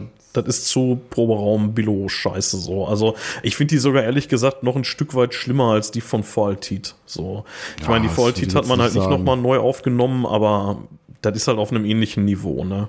Aber wäre halt interessant, ne? wie ich schon gesagt hatte, nochmal Ja. so ein ähm, Re-Recording der Voraltit. Fände ich gar nicht schlecht. Ja, gut, ich meine, mittlerweile mit deren heutigen musikalischen Fähigkeiten, da spielen die das wahrscheinlich irgendwie mit zwei Fingern oder so, ne? Also. Aber ja, äh, keine Ahnung. Ähm, ja, nichtsdestotrotz ist natürlich ein Mega-Klassiker. Ne? Sollen wir mal ein bisschen über das Artwork reden? Und da würde ich tatsächlich auch gerne, Mhm. Ja, gerne. beide kurz einmal anreißen. Die Originalversion Mhm. und dann im Nachgang dann gerne auch die 2005er Re-Release-Version. Ja. Ähm, ja, was sehen wir denn auf dem Originalteil? Ja, ähm, also auf dem Originalteil, ähm, also ich finde, auf beiden sieht man gar nicht so sonderlich viel, zumindest so im Detailgrad, aber das klassische Album, da siehst du halt so, ich glaube, ich habe in der Beschreibung gelesen, aus der Froschperspektive soll es sein, aber du guckst halt so von unten nach oben, Mhm. so einen riesigen, ja, düsteren, dunklen Turm hoch, würde Ja, ich sagen. irgendwie ne? ne? Und äh, an dessen Spitze oder im oberen Bereich so eine Art Gewitter, äh, Gewitter Ja, so. Blitzeinschlag Unheimlich- irgendwie, ne? Oder so. unheimlich düster. Also ich finde dieses Artwork unheimlich düster und Ja. beklemmend. Also aus aber in so einer positiven Richtung. Mir gefällt halt richtig gut, der klassische Artwork. Ne? Das äh, schafft so eine richtig geile Stimmung irgendwie. Das hat mir von Anfang an, als ich das gesehen habe, gefallen. Also es ist auch immer noch ein äh, geiles, äh, geiles T-Shirt mit dem Motiv. Ich finde das richtig, richtig gut. Ähm, so mit eins meiner Mehr, also als T-Shirt-Motiv taucht das aber eigentlich irgendwie nicht so richtig, ne? Weil Ja, kommt drauf an, wie es gemacht ist. Also jetzt natürlich nicht mit so einem Quadratlogo drauf, da müsste irgendwie so in diesem, äh, sag mal, dunkel des T-Shirts so mit einfließen, ne? Dass du einfach diesen Turm hast mit dieser hellen Umrandung, dass das halt so zentriert irgendwie Mhm. drauf ist. Aber jetzt natürlich nicht als so das Albumcover in seiner quadratischen Gänze, das sieht scheiße aus, ne? Ähm, ja, egal. Auf jeden Fall, mir gefällt das richtig gut, ne? Ähm, ja, und äh, auf dem neuen äh, äh, hingegen, Ja, warte mal, also halt ähm, achso, ganz kurz, also Ja. äh, da noch zu erwähnen, man sieht auch hier noch ähm, das alte Bandlogo oben links, ne, also genauso wie auf der Mhm. Voraltit, das, äh, das alte Bandlogo, das ist so ein ganz klassisches Black Metal Logo, so ein, ja, ich nenne es immer so ein Friedhofstor. So, Mhm. also irgendwie so ein super verschnörkeltes Teil. Da brauchst du schon, Ja. äh, da musst du schon echt gut Black Metal lesen können, um das zu entziffern, was da steht. Und ähm, genau. das sieht aber cool aus, finde ich, ne? Das alte Bandlogo von denen. ja, ja, ja. Ähm, auf dem äh, 2005er Re-Release natürlich nicht mehr, da ist dann schon der neue Schriftzug drauf, ne? Und ähm, ja, man ist ja komplett weg eigentlich von dem, ähm, von dem Original-Artwork, ne? Also, das hat ja nicht mehr viel damit zu tun, ne? Nee, so gar nichts. Das ist ein komplett anderes Artwork, ne? Ja, gut, man, also man könnte jetzt sagen, ähm, der Titel, dieses Stormblast, das ist noch so ein bisschen dran angelehnt. Vor allem das S davon. Ähm, aber ansonsten, was sehen wir? Wir sehen irgendwie so eine, ja, was ist das? So, so, so ein gehörntes, was auch immer, Wesen, ne? Ja, also sag mal so, Satan halt so, so ein Ziegenkopf, ne? Ja. Also für mich war das immer so die, die äh, Inkarnation des Teufels, so hatte ich das Ja. interpretiert. Ja, irgendwie mit, mit, kurz gegriffen. mit mehreren Hörnern. Also man sieht drei, es werden wahrscheinlich dann vier sein, oder soll das ein Ohr sein, das eine, keine Ahnung. Ja, ist so ein Also bisschen dunkel, ne? Ist alles so- Ja. so ein bisschen dunkel und man sieht, äh, man sieht auch kein Gesicht, auch. ne? Hm. Also ich, ich finde es nicht so richtig, ne? Ich, ich habe ich hab einen Longsleeve äh, von dem Motiv. Also es sieht cool aus irgendwie, aber es spricht mich nicht so sehr an wie das alte Motiv, muss ich sagen. Also es hat mir, das alte hat mir richtig gut gefallen. Auch so mit der Farbgebung ne? und diesen, auch das Bandlogo so, so ein bisschen in Gold gehalten. Äh, Ja. ähm, fand ich schon Ja, schön. Also tatsächlich, ich bin jetzt von dem Artwork auch nicht so der Mega-Fan. Also man sieht im Hintergrund auch wieder irgendwie so ein, so ein, so ein also alles sehr blau gehalten, ne? Also das, da ist man sich zumindest, was Mhm. das Original angeht, einigermaßen treu geblieben. Das hat ja auch eher so blau-schwarz-Töne gehabt, ne? Und das ist jetzt bei dem, bei dem Re-Recording auch wieder so. Im Hintergrund sieht man so einen stahlblauen Gewitterhimmel mit mehreren Blitzen, die da so rumzucken, ne? Ähm, auf der Rückseite sieht man irgendwie so ein, so ein Kruzifix, umgedreht natürlich, mit so einem Jesus drauf, der irgendwie mit Stacheldraht ans Kreuz gekettet ist. Auf dem Original sieht man übrigens hinten drauf, ich weiß gar nicht, was es sein soll. Es sieht irgendwie so aus wie so ein, keine Ahnung, so ein Wasserfall oder Äh, ich habe irgendwie die sowas. Platte jetzt nicht hier liegen. Also ich besitze Äh. sie tatsächlich auch. Die hatte ich mir im Nachgang mal ähm, relativ günstig über den Medimobs schießen können. Ist ja Mhm. gar nicht mehr so leicht, ne, dieses, äh, dieses Original, äh, Originalalbum. Aber ähm, das habe ich tatsächlich hier. Aber das ist mal ein Heidenaufwand für mich, die Dinger rauszusuchen, weil das alles so gemischt ist im Moment in meinem Plattenschrank. Da müsste ich erstmal wieder Ordnung schaffen, um da alle, alle Alben zu finden. Nee, ich, ähm, ich hab's, ich hab's hier liegen und ähm, also das sieht irgendwie so ein bisschen aus, man sieht irgendwie so, es könnte irgendwie eine Höhle sein, wo irgendwie was reinrieselt oder ein Wasserfall oder irgendwie so, ist keine Ahnung. Egal. Ähm, ja. Wollen wir ein bisschen über die Musik reden? Vielleicht vorweg, mhm. die ähm, Platte wurde damals dann auch schon, also am 25.01. genauer gesagt, 96 von der Rockhard in, in äh, Nummer 112 besprochen und ähm, den wurde da schon 9,0 Punkte gegeben. Also das Original, mhm. ne? Also die. Ja. Das ist schon nicht schlecht. Gut, ne? also 9,0, ne? auch da muss ich sagen, waren sie visionärer, als ich es gewesen wäre, ehrlich gesagt. Ich okay. weiß nicht, ob ich das gemacht hätte, ehrlich gesagt. Tja. Aber ja. egal. Ähm, ja, die sind auch so, in ihrem Review sind die auch schon echt volles, volles Lobes, so von wegen irgendwie, der Rest der norwegischen Szene, der ist halt irgendwie gerade kaputt und irgendwie alles ein bisschen selbstgefällig und langweilig geworden und jetzt kommen die da um die Ecke und äh, ja, rollen das alles nochmal neu auf, sozusagen, ne? Das ganze Thema Black Metal, ne? Ja, ja interessante Zeit, 96, ne? Auf also jeden Fall. Die erste ja. Phase vorbei war, ne? Und ähm, sich da so ein paar neue Bands auch finden oder äh, neu erfinden, besser gesagt.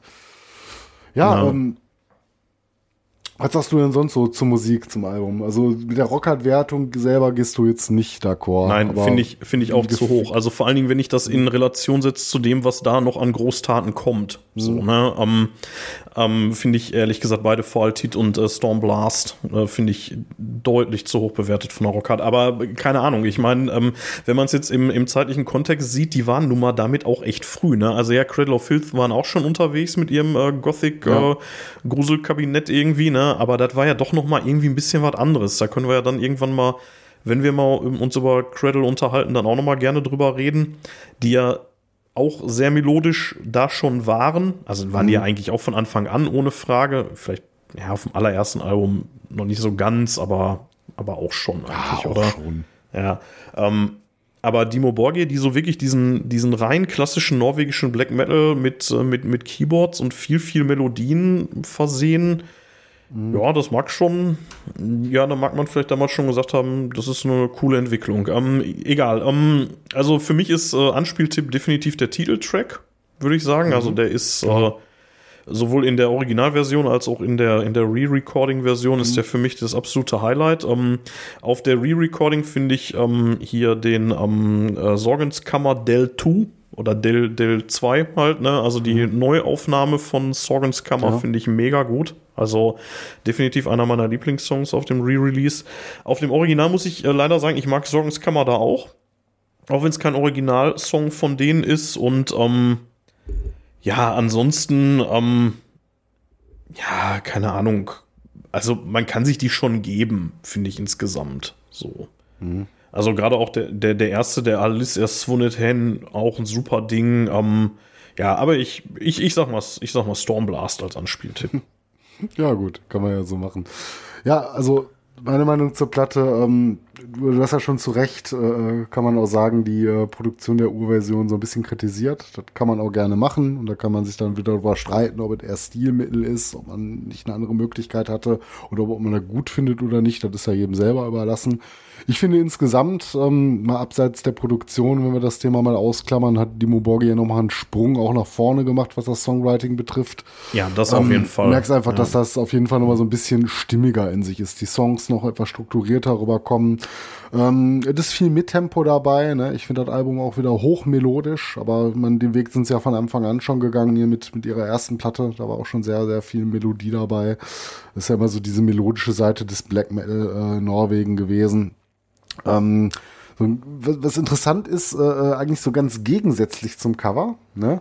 ähm, ist das Album gar nicht so dieser, dieser Sturmblast, ne? Es, hat ja gar nicht so, so dieses äh, ultra brachiale drin, sondern das ist eigentlich in sich eher so, so düster, etwas balladesker gehalten. Ne? Ja, ich mit Ausnahme des Titeltracks, würde ich mal sagen. Also ja, der, gut, der gibt nur, das schon. Natürlich hast du, ja, ja, du hast natürlich auch äh, mal ein bisschen Tempo drin, so, aber ich meine, so insgesamt, ne, so, so das Gros der Platte Ne, Ja, ähm, das stimmt. Das ist eher, eher so ein bisschen, so ein bisschen dunkel. Achso, übrigens, ähm, sorry, wenn ich dir nochmal gerade kurz reingrätsch, äh, auch das Album wieder komplett norwegisch, Titel und Lyrics, ne? Hm, genau, das war das letzte Mal, aber dass sie das so komplett in äh, Norwegisch gehalten Ja. haben. Ich glaube, ab dem nächsten Album äh, hat man sich dann auch äh, englischer Texte bedient. Ne?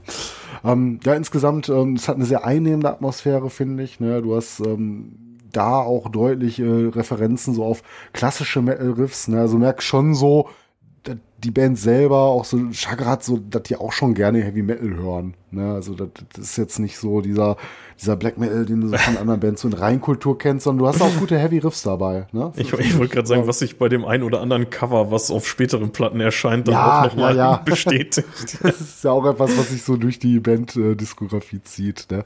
Aber ist bei Immortal ja auch nicht anders. Ne? Das ist ja auch mal mehr, schon fast mehr eine Heavy Metal Band als eine Black Metal Band gewesen, muss Ja. man mal so sagen. Ne? Vielleicht mal abgesehen von den Frühwerken, aber so, so ist es ja eigentlich. Ne?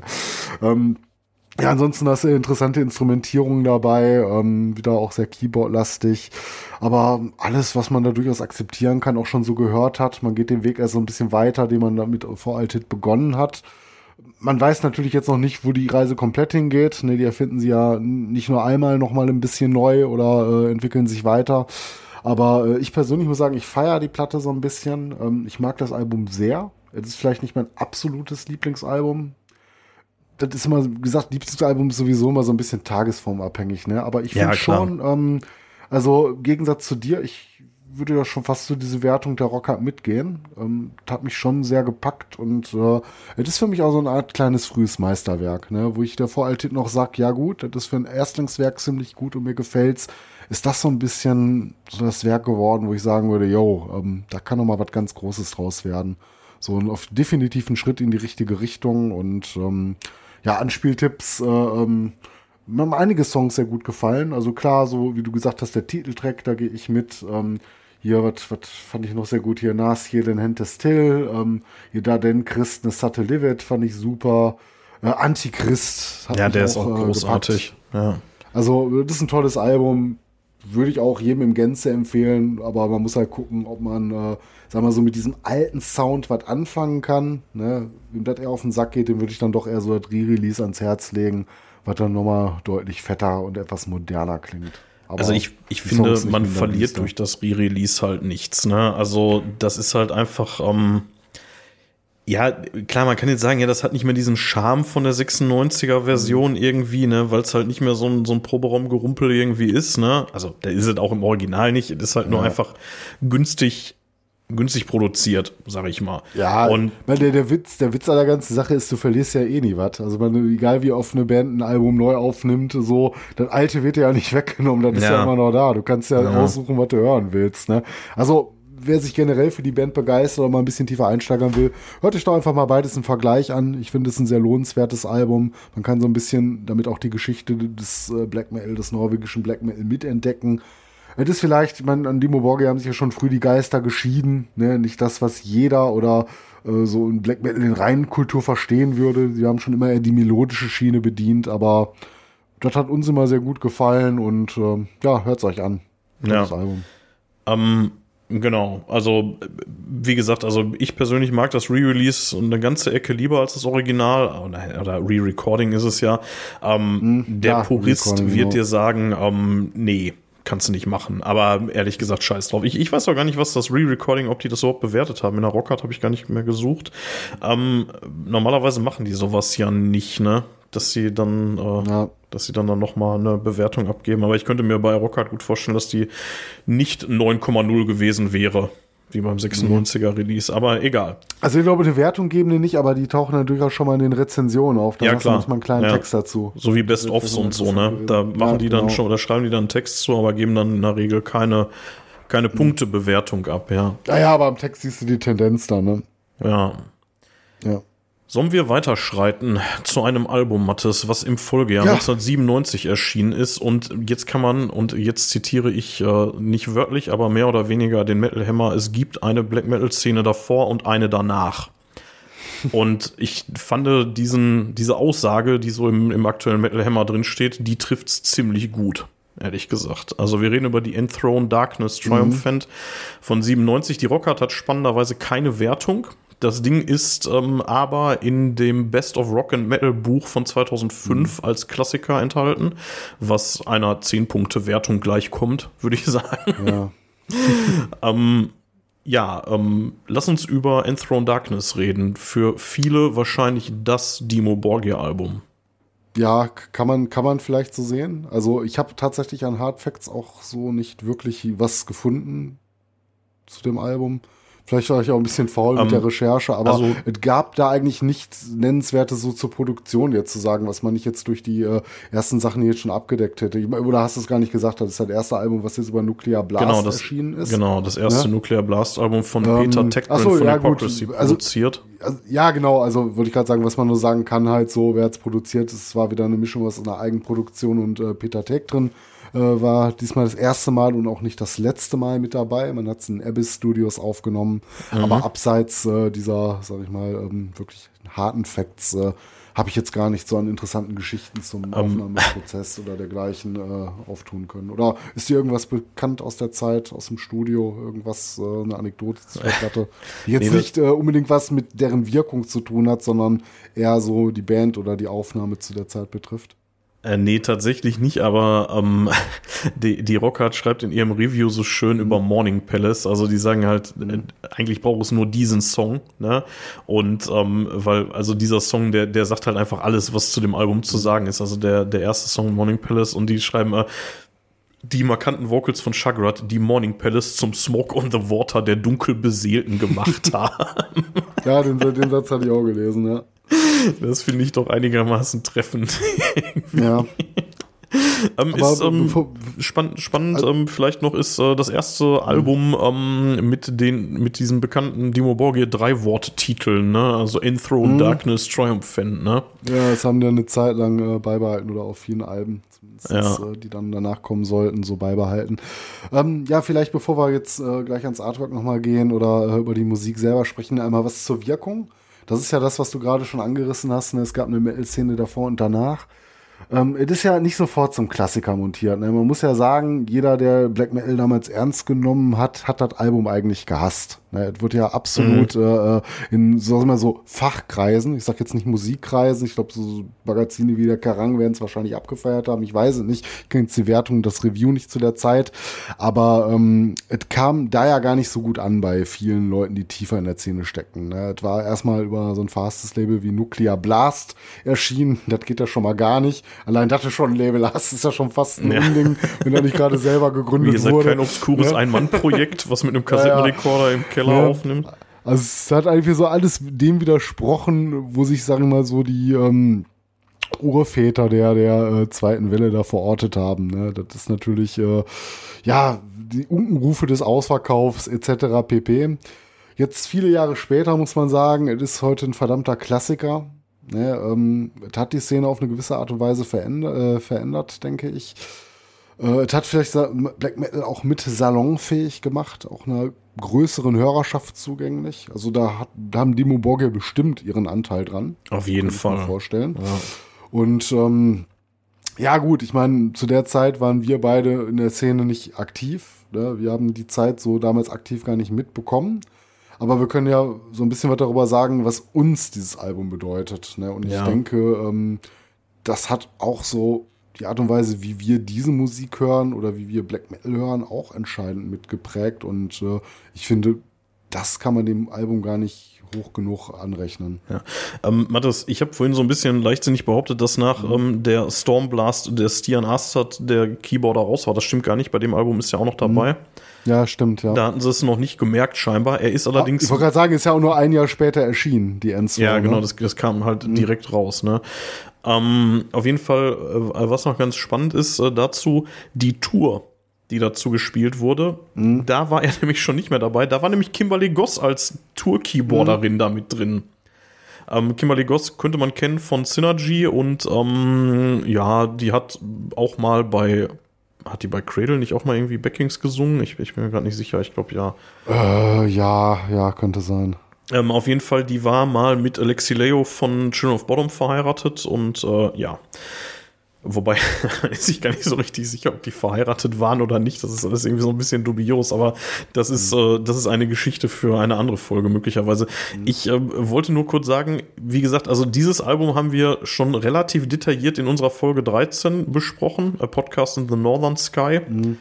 Und ähm, da könnt ihr auf jeden Fall nochmal reinhören und uns dann korrigieren zu dem, was wir jetzt dazu zu sagen haben. Und ja, wie du schon gesagt hast, also für Kannst mich du dich hier einfach das, äh, das einspielen? genau, das genau, jetzt hier gesagt kurzen, kurzen Vasenhagel rein und dann kommt das aus Folge genau. 13. Nein, nein, nein, natürlich nicht. Ähm, ja ich weiß nicht, also so, sollen wir erstmal wieder uns so ein bisschen übers Optische nähern und vielleicht mal über mhm. das Cover Haben wir das reden? eigentlich in unserer, haben wir das in unserer Black Metal Folge eigentlich auch getan? Ich glaube nicht so im Detailgrad, oder? Ähm, ich meine, so viel, man muss auch sagen, so viel kann man zu dem Artwork eigentlich auch gar nicht sagen. Wir, wir hatten es also. insofern besprochen, als dass äh, ein interessantes Detail dabei ist, dass das Album ja den Wechsel von dem alten zum neuen Logo markiert. Und man mhm, auf der genau, Vorderseite ja. das neue Logo verwendet und auf der Rückseite aber noch sehr, sehr dominant das alte Logo abgedruckt ist. Mhm. Also das hatten wir, meine ich, in der Folge 13 auch schon gesagt. Ja, ist auf jeden Fall ein Übergang, ne? Da passiert was bei ja. der Band. Und ähm, ja, wie gesagt, zum Logo, äh, zum, zum Cover selber kann man gar nicht so viel sagen. Das hat so ein schwarz-grün gehalten. Was da so eine schattenhafte Gestalt, die irgendwie im Zentrum steht. Ist das so ein Kultist? ich weiß ja gar nicht, steht der oder sitzt auf so einer Der sitzt Art irgendwie Thron, auf so einem Thron, hätte ich immer gedacht, von ja. Enthrone, ne? Ja, das ist alles so ein bisschen verwaschen in sich, mhm. ne? Ausgebreitete Arme irgendwie. Es ist sehr düster und schemenhaft. Es greift so ein bisschen von der Atmosphäre her, finde ich, äh, wenn auch auf eine ganz andere Art auch äh, nochmal so das so ein bisschen vom Vorgänger auch auf. Ne? Es ist so ein bisschen beklemmend. Äh, sonderlich gut hat's mir nicht gefallen, weil ich auch immer durch dieses ver Verwaschene so das Gesicht auch zu schemenhaft empfand. Es ist okay, es schafft eine gewisse Atmosphäre, aber tut mich nicht so ab wie das äh, Artwork auf der, auf der Stormblast, muss ich sagen. Das hat mir dann doch schon um Längen, äh, Längen besser gefallen. Aber es ja. ist auch eine persönliche Geschmacksfrage. Das ist halt ein Klassiker und äh, man kennt es halt nur, also ich kenne es halt nur mit diesem Artwork. Ich kenne ich es auch nur so, ja. Ähm, also vielleicht, ich, ich habe es ja hier in der Hand, äh, wenn man es aufmacht, hat man im Inlay also direkt äh, die Band so angeordnet, so, so pentagrammförmig angeordnet. Also die Musiker übrigens, äh, jetzt haben wir das erste Mal einen neuen Bassisten hier drin, nämlich Nagash oder auch Lex Icon, wie er sich genannt hat. Ähm, der mhm. hat irgendwie bei The Covenant, oder The Covenant ja, ist eigentlich toll, seine Hauptband. Ne? Ah, tatsächlich, ja, genau. Mhm, ähm, ja. und hat dann noch äh, irgendwie auch irgendwie bei, ähm, ach, bei diesem Side-Projekt hier von Chagrat, irgendwie Chrome Division, dieses Rock'n'Roll-Side-Projekt. Ah, ja. mhm. Da war er ja. wohl auch mal irgendwie dabei, aber so wie ich das sehe, hat er da nie irgendwie was mit veröffentlicht. Ähm, ja, egal, auf jeden Fall, ähm, man sieht, wenn man es aufmacht, die Innenseite direkt die Band so pentagrammförmig angeordnet. Immer noch äh, Theodolf dabei. Jetzt das erste Mal Main Vocals bei Chagrat ne? und auch The One and Only und englische Vocals. Ne? Mhm. Das ist vielleicht auch noch interessant. Ähm, ja, ansonsten muss man leider sagen, das Artwork so ist nicht so super spannend. Da sind nur so mehr oder weniger so Details irgendwie von dem äh, äußeren Artwork innen drin. Ja, kann man machen. Nix, nix Weltbewegendes, ja. Mhm. So viel zum Artwork. Lass uns zur Musik kommen, Mathis. Ich habe gerade schon ja. vorweggenommen, englische Vocals das erste Mal mhm. und äh, Chagrat an den Vocals. Ja.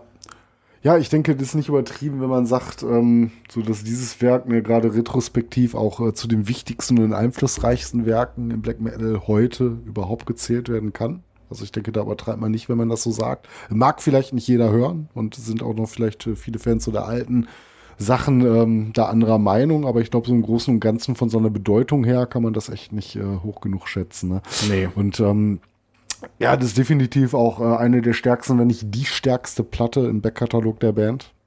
Das ähm, ist halt so ein Instant, ja, Instant-Klassiker war es ja gar nicht, aber es ist heute so mit der Klassiker der Band. Ne? Also das ist, glaube ich, das ja. Album, was, was dir also wenn du die Borgay-Fans fragst und Voting machen würdest, würden, glaube ich, die meisten für dieses Album stimmen, würde ich jetzt so einschätzen.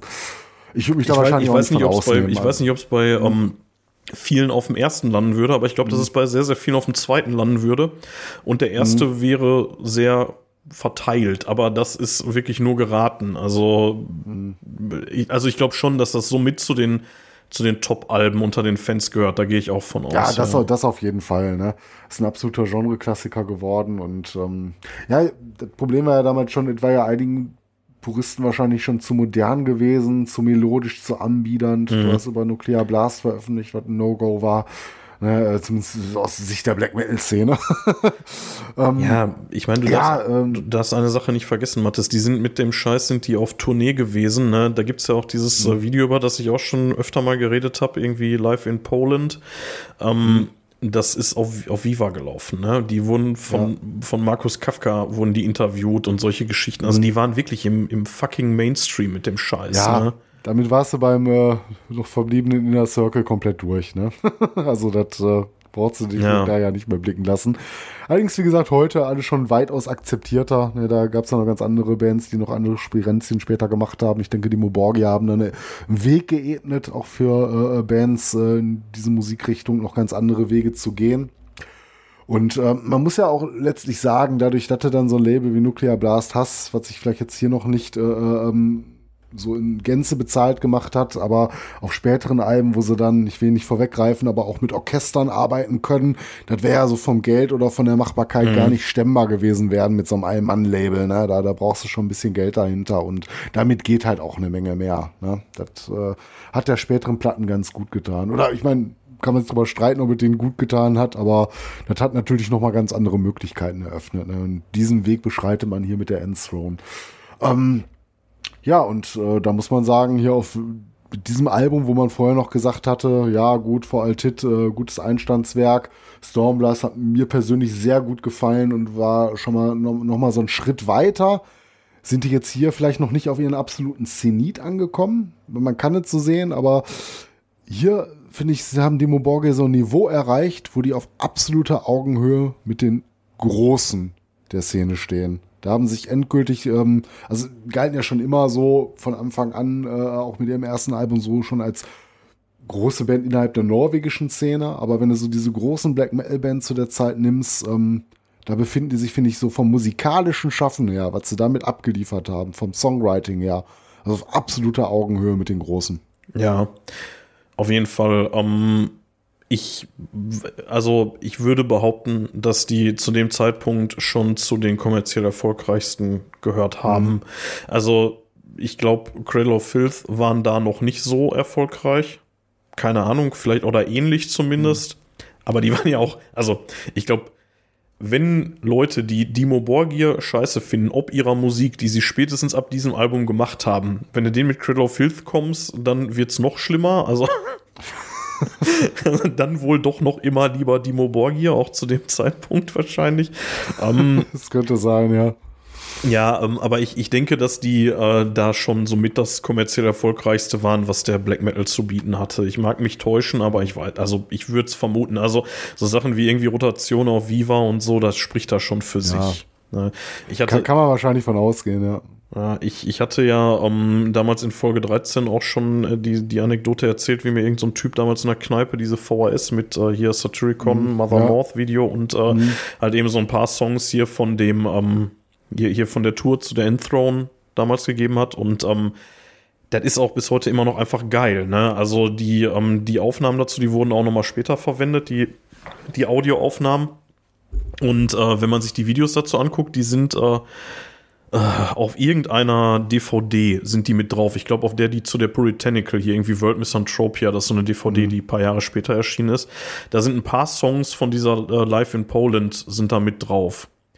Und ja. ähm, da spielen die unter anderem Stormblast und die Version, die Live-Version davon, von dem Titeltrack von Stormblast, die finde ich noch viel stärker als das 2005er Re-Release. Das ist einfach richtig, richtig gut gewesen. Mhm.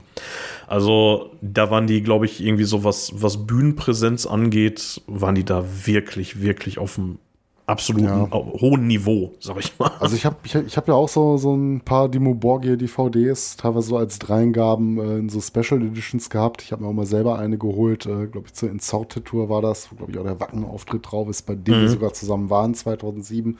Ja, ja. glaube ich, mit einem Grund dann äh, zu dem Festival auch zu fahren. Ja, wahnsinnig gute Liveband auch einfach, ne? Das äh, knallt schon richtig. Also live machen die auch eine Menge Spaß, ja. Ja, hatten wir, hatten um, wir auch schon erwähnt, dass das die letzte Band vor der Pandemie war, die wir live gesehen haben, ne? 31.01.2020, ja, ne? Ja. ja, genau, ja. Genau. Ähm, ja, äh, ich schließe es kurz ab hier für mich, äh, wo ich jetzt schon was zur Musik gesagt hat, äh, habe vielleicht noch kurz meine Anspieltipps. Man muss Morning Palace nennen, Ja, das ist offenkundig. anders. Das, Ja. ist, es es wäre absurd, äh, den nicht als Anspieltipp zu nennen. Auch vielleicht der bekannteste Song. Ansonsten ist Spellbound natürlich auch unglaublich geil. Mhm. Ähm, ich glaube, ich bin mir ziemlich sicher, ich glaube, du magst Entrance auch unheimlich Ja. gerne, wenn ich das noch richtig in Erinnerung habe. Ähm, macht man natürlich nichts falsch mit. Äh, Relinquishment, ach die verdammte ganze Platte, ey, was soll ich sagen? Ja. Geil. Geil. Also ich, ne? ähm, äh, tatsächlich war der Anspieltipp der Grund, warum ich mir das, was wir in Folge 13 erzählt haben, über die Platte äh, Mhm. nochmal angehört habe, weil ich wollte nochmal sicher gehen, dass ich da auch Entrance genannt so. habe und ich, und ähm, Ja, da ich konnte ich mich zumindest dabei. noch dran erinnern. Ich kann mich ja nicht viel erinnern, zumindest auch nichts an dem, was ich damals gesagt habe. Aber ich wusste, Entrance hat dir gut gefallen. Ja, das hatte ich ja da, da bleibe ja. ich auch bei. Das, äh, der der Ja. war von der Platte schon immer mein absoluter Lieblingssong und äh, da bleibe ich auch bei. Den, Also klar ist Morning Palace der Song auf der Scheibe, gar keine Mhm. Frage, ne? Aber ich finde, Entrance steht dem nicht viel nach und ähm, ja, ist vielleicht ein bisschen aus der zweiten Reihe, aber so um mal in die Platte reinzuhören, finde ich den wahnsinnig stark und gut. Ja, wie gesagt, also ich ich kann da nur mit Metal Hammer mitgehen. Also es gab vermutlich wirklich eine Szene davor und danach. Das, äh, das ist wahrscheinlich schon so, ne? Das Mhm. kann man schon, glaube ich, so sagen. Mathis, Ja, das Kommen mal so wir- stehen. gehen wir weiter. Diesmal, Ja, ähm, gehen, wir, gehen wir erstmal in eine Pipi-Pause, würde ich vorschlagen. ja, wenn du Pipi-Pause machen drei. möchtest, diesmal, ah, ich bin nicht derjenige, der um die Pipi-Pause Nee. bettelt, sonst bin ich das immer. Sehr cool. Ja, alles klar. Ja, aber ich habe äh, schon äh, drei Liter Wasser heute getrunken. Ist noch klar, dann raus. hör- hören wir uns in fünf Minuten. Bis gleich. So, da sind wir wieder nach einer kleinen Pause. Mathis, ähm, was ist denn unsere nächste Dimension, über die wir reden? Oh Gott, war der doof. Ah, Ja, scheiße, ich, ich wünschte, ich hätte es nicht gesagt. Doch, die spirituelle Schwarze ist es, und zwar im Jahr 99. Wir bleiben beim Label Nuclear Blast ne, und ähm, gehen weiter den Weg hier. äh, Eine Eigenproduktion, wieder zusammen mit Peter Teg drin. Ähm, das vierte Studioalbum, was sie gemacht haben. Ähm, interessanterweise, es gab eine Deluxe-Edition äh, mit etwas Bonusmaterial und einen Digipack ohne Bonus. Und da, das hatte so ein schönes Hologramm auf dem Cover. Das besitze ich aber leider nicht. Äh, Ich das auch nicht. Ich habe nur das Original tatsächlich. Also das, Okay, äh, ja. die normale Version. Ja, hätte er, hätte er sein können. Ja. Ähm, ansonsten, ähm, ja gut, äh, zur Besetzung kennen wir wahrscheinlich gleich noch, aber vielleicht vorweggenommen. Das ist das erste Album, wo, glaube ich, in fester Besetzung äh, Simon Hestners äh, oder Hestners äh, äh, dabei ist, den wir als Nein. ICLs... Äh, nein, nein, nein, nicht- nicht, nicht, nicht in fester feste- Besetzung. Er ist Ah, als, okay, da war als noch Gast. Äh, Gast, Gastvocals nur, aber bei einigen Songs, ne? Nicht nur bei einem, ne? Bei, glaube ich, äh, 1, 3, ersten, 7 äh, und 9. Ich müsste gucken, Ja, welche das genau. jetzt sind. Ja.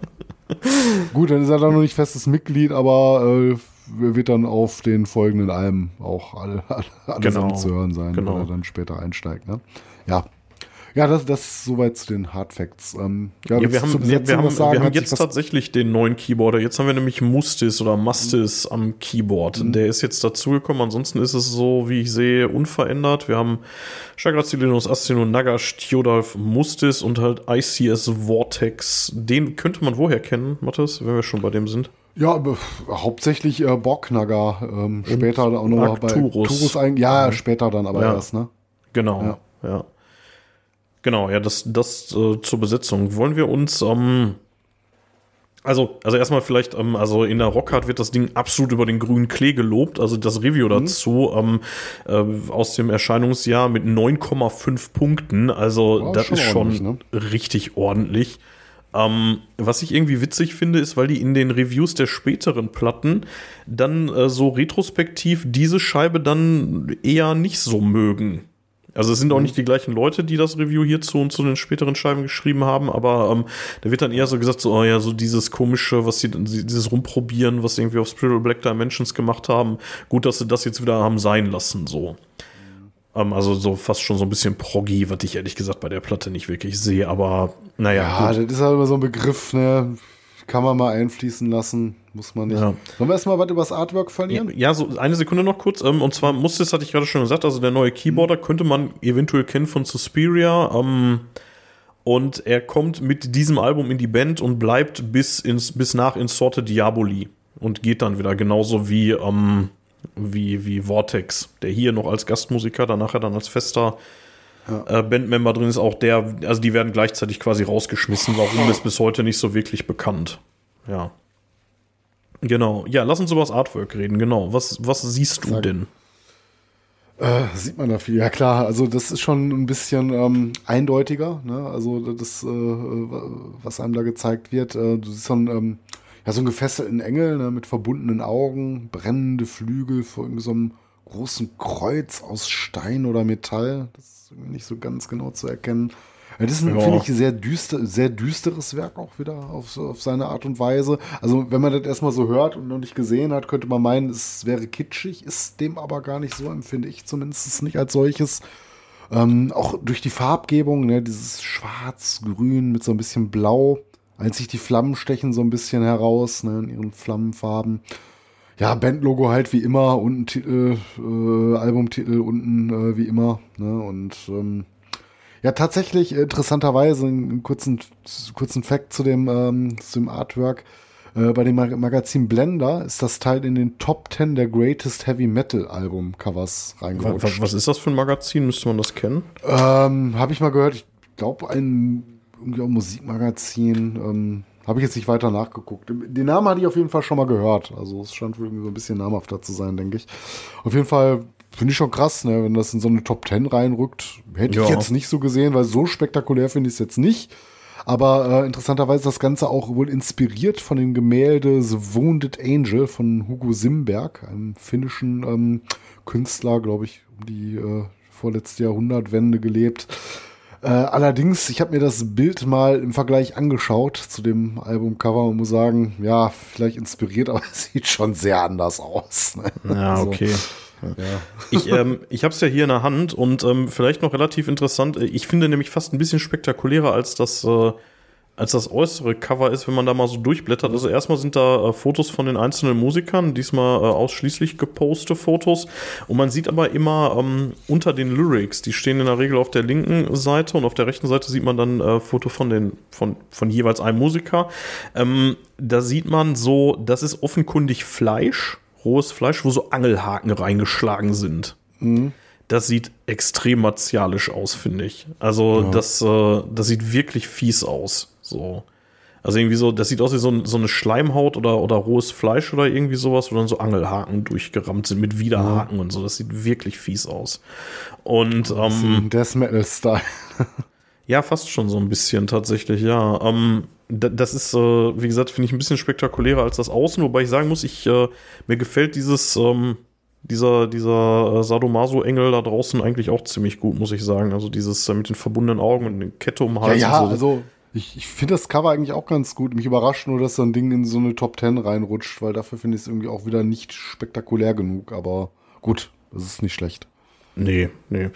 Äh, ja, ja, gut, also ob das, du hast schon recht, also die, ob die Auszeichnung gerechtfertigt ist, ist so eine Frage, ne? Ja. Ja, aber ähm, ich, also ich finde das eigentlich, kann man machen, ja. Ähm, sollen wir mal zur Musik kommen? Ja, möchtest du?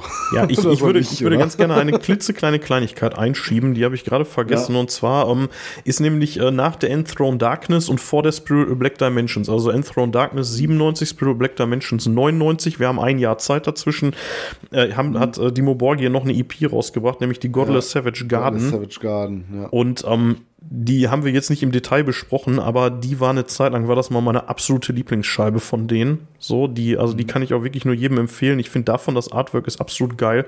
So ein, so ein Ja, das ist wirklich gemaltes, super. ja, so, so ein gemaltes Ding gehört für mich mit zu den besten Metal Artworks aller Zeiten. Auf der anderen Seite muss man sagen, könnte auch von äh, Blind Guardian sein. So. ist jetzt nicht so Ja, weit weg von deren Artworks. Nee, aber es ist wirklich cool, ja. Mir hat das Ja. auch sehr gut gefallen. Und äh, Ja, auch. musikalisch Also, ist, nicht, ist nicht so ganz viel zu erwarten. Da ist halt mit Moonchild Domain ein neuer Song drauf. Es ist in der gleichen Besetzung aufgenommen äh, wie dann schon ähm, wie, wie die Endthrone. Wobei jetzt, jetzt bin ich mir gerade nicht sicher. Ich kann, kann sein, dass ich gerade Scheiß erzähle und das schon die Spirit of Black Dimensions Besetzung war.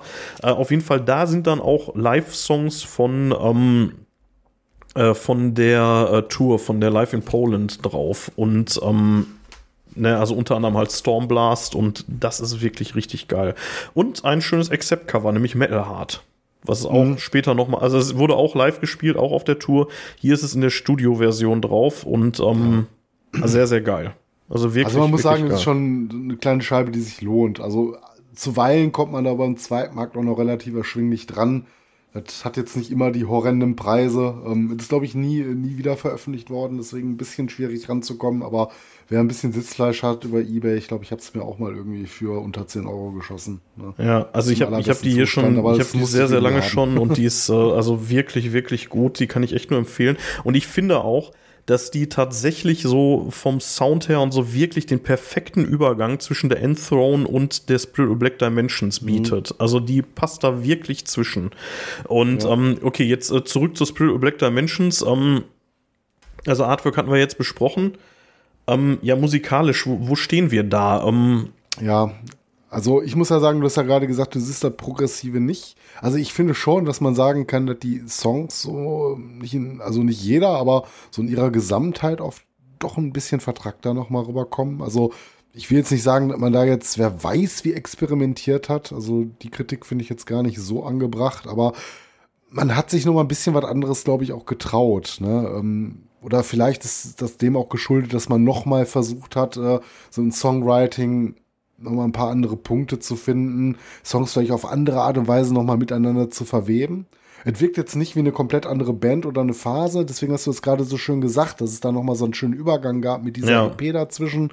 Ne, so, ähm, das, das, wie soll man sagen, das ist beides nicht so aus einem Guss, aber das äh, kann man so schön als ähm, ja, Entwicklung betrachten. Ne? Du hast die Endthrone, wo die mal einen komplett neuen Weg gegangen sind, die Szene so ein bisschen gespalten mhm, haben. Mhm. Dann hast du die Zwischending, die Godless Savage Garden, die wir jetzt ja auch gar nicht weiter besprechen.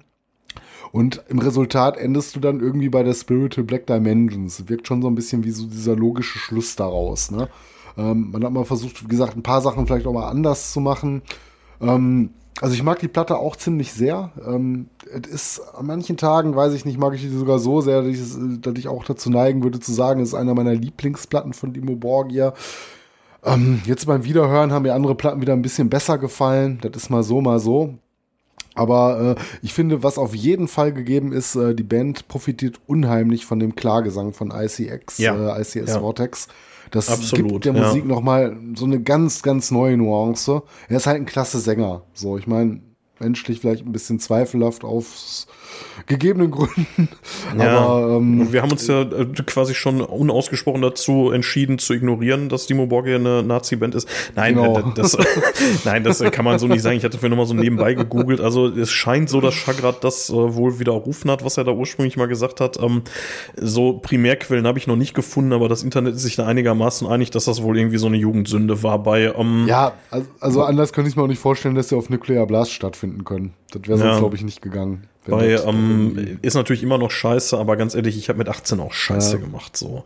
Ähm, und äh, bei Vortex, keine Ahnung, also die Nummer, dass der mal irgendwo einen auf die Fresse gekriegt hat wegen irgendwelchen ähm, Piep-Rufen, Nazi-Parolen, genau. Äh, mhm. Keine Ahnung. Ich habe das damals auch irgendwie mitgekriegt, aber ich weiß da einfach zu wenig drüber. Aber gut, der ist jetzt auch nicht mehr da drin. Aber ja, du hast recht, mhm. die Clean Vocals ähm, sind wirklich, wirklich geil. Also mhm. absolut. Ähm, das war auch, ähm, der bleibt uns jetzt auch erhalten bis zum Ende unserer heutigen Besprechung und der mhm, war immer genau. absolut integraler Bestandteil der Band, finde ich. Ja, absolut. Ne? Ähm, ich finde auch insgesamt, das Album ist nochmal so eine Spur sinfonischer auch geworden als die Enthroned. Ähm, zeigt, finde ich, auch so ein bisschen den Weg auf, den Demo noch gehen werden. Ne? Man verändert sich mal so ein bisschen weiter, äh, lässt natürlich noch nicht erahnen, wo das Ganze dann irgendwann gipfelt, so in heutigen Tagen. Darum geht's ja auch in der heutigen Folge gar nicht. Aber ich finde, hier traut man sich auch noch mal ein bisschen mehr, so was das Ganze angeht. Oder man kitzelt da noch so, so das letzte bisschen raus, was vielleicht zu der Zeit gegangen ist. Äh, Ende der Fahnenstange, wie gesagt, noch nicht erreicht, wie wir heute wissen. Aber ähm, trotz allem, es hat auch seine fiesen Momente, wo das Album extrem düster ist und ähm, nähert sich damit auch gar nicht, also hat so beide Seiten, ne? Ist so ein bisschen so in Richtung der neuen Dimo Borgia, aber ich finde, gewisse Songs haben dann auch noch wieder so, so Auswüchse so zu früher hin, dass es durchaus noch diese ganz düstere Note hat, die vielleicht über die letzten zwei Platten verloren hat. Ist natürlich immer noch dunkle Musik, aber ich finde, du befindest dich immer noch im Bereich, wo du noch so vom melodischen Black Metal sprichst, ne? Das ist ähm, mhm. hier noch nicht komplett mhm. ausgereizt, das Thema. Ja. Und ansonsten äh, habe ich ja schon gesagt, die ähm, Platte mag ich ziemlich. Ähm, Es ist an manchen Tagen manchmal meine Lieblingsplatte. Das auch. hattest du in Folge 13 übrigens auch schon gesagt Ja. und da habe ich gesagt, Ja. dass ich die gar nicht mag, dass die für mich eher so zu den Schwächeren gehört, aber ja. Hat sich das denn jetzt geändert beim ähm, Wiederhören? Ma- Mach, mach, mach du erstmal dein, deine Besprechung fertig. Ja, viel mehr an Sermon will ich jetzt auch gar nicht dazu tun. Ähm, Anspieltipps. Ähm, also ich muss sagen, was ich immer sehr mochte, den Opener Reptile, der ist ziemlich geil. Ansonsten finde ich so der große Klassiker, glaube ich, des Albums, äh, ähm, den hat man hier mit, äh, äh, mein Gott, äh, wie heißt er noch hier, Inside and the Catharsis. Das ist, glaube ich, so das, was so ein Ja. bisschen so als der Klassiker, glaube ich, von dieser Platte gilt. Aber auch ansonsten kann ich auch nur sagen, damit das Album in Gänze auch ziemlich gut gefällt und das ist auch, das ist auch extrem abwechslungsreich. Ne?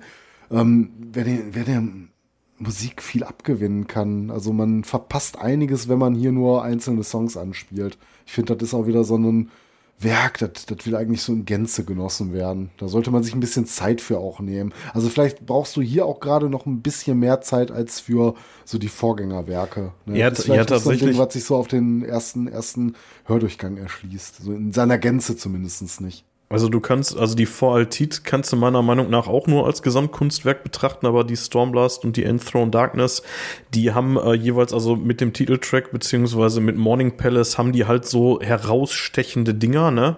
Und ähm, hier gebe ich dir völlig recht bei der Spiritual Black Dimensions. Das Ding kannst du am Stück hören. Ich hätte jetzt ähm, auch tatsächlich Reptile gesagt, der Opener, der ist, der ist fantastisch, der ist richtig geil. Ähm, ich würde allerdings ähm, sagen, The Inside and the Catharsis ist auf jeden Fall der Song auf der Platte. Ja. Ähm, es ist ja auch so ein bisschen der Titeltrack, ne? Also, Mhm. ähm, also das ist ja das, wo dann The Spirit Black Dimensions in den Lyrics vorkommt, der Song. Ja, ja. Ne? Genau. Und der ist wirklich fantastisch. Also wirklich, wirklich großartig. Halt auch mit ICS Vortex, ne? Und Mhm. äh, Ja, über sieben Minuten auch ein kleines Epos, aber gut, die Platte hat generell jetzt, äh, glaube ich, abgesehen vom zweiten, keine so wirklich kurzen Songs. Ja, Mindestens ja. über vier Minuten, teilweise auch ein paar sieben Minuten dabei. Ja. Ich habe, ich muss äh, tatsächlich sagen, also ich habe die ja damals so ein bisschen abgewatscht. Ich hatte sie da allerdings auch sehr lange nicht gehört. Ich habe dann, bevor wir gesagt hatten, wir machen eine Demo-Folge, habe ich mir die mal aus dem Schrank gezogen und die mal in meinen CD-Player gesteckt. Und ähm, die ist sehr, sehr, sehr stark.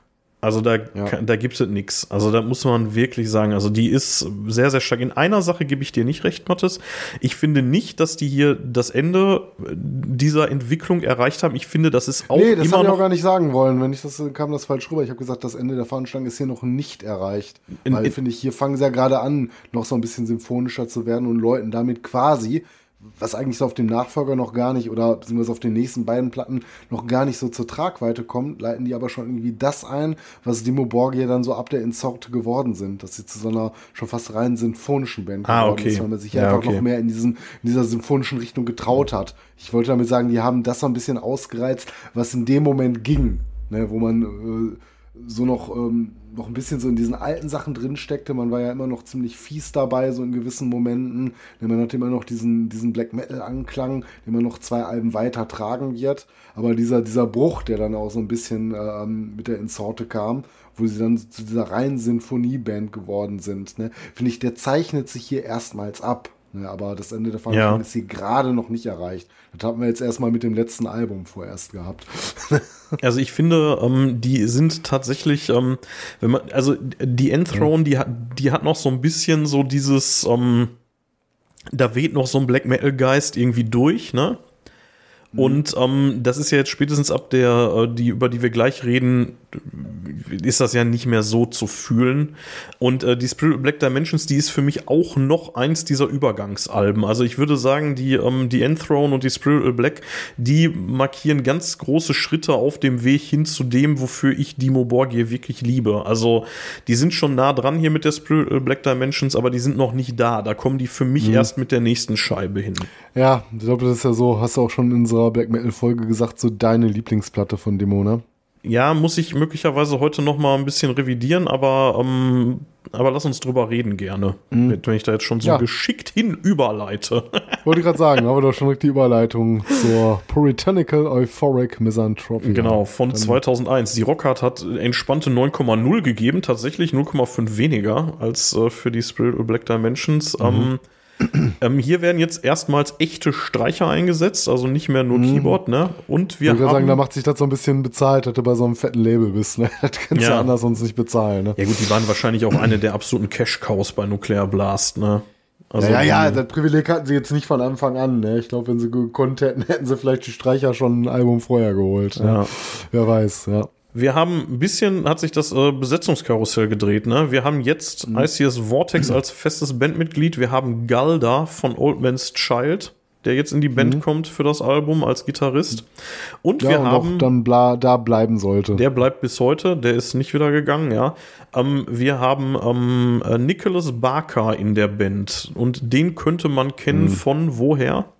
Ja, hauptsächlich äh, würde ich sagen Cradle of Filth. Ja, aber auch noch so Sachen wie Bruschiria und so, ne? Ja, aber abseits davon, das sind, glaube ich, schon so die fettesten Sachen, die er da mit Demo gemacht hat. Ich hatte mal geschaut, so was danach die Jahre kam. Also da war jetzt zumindest nicht viel dabei, was mir auf Anhieb was gesagt hätte.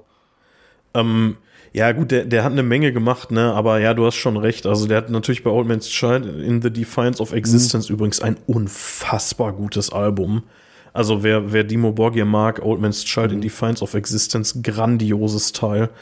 Ähm, und aber ja, du hast recht, also Cradle und äh, Demo sind schon so mit die größten Sachen, aber trotzdem, ne? Du musst ihn mal auf der Zunge zergehen lassen. Der war bei Cradle of Filth, ne? Vom ersten Album an, von der Principle of Evil Made Flesh Mit Flash, ja. wie Empire or Dark Fairy Tales in Phallustine, Dusk and Her Embrace, was wir mit Der zu einem der, verdammten Klassiker Ja, alle was- eingespielt. was, was wir zu dem, mit wahrscheinlich dem größten Black Metal Album aller Zeiten erklärt haben.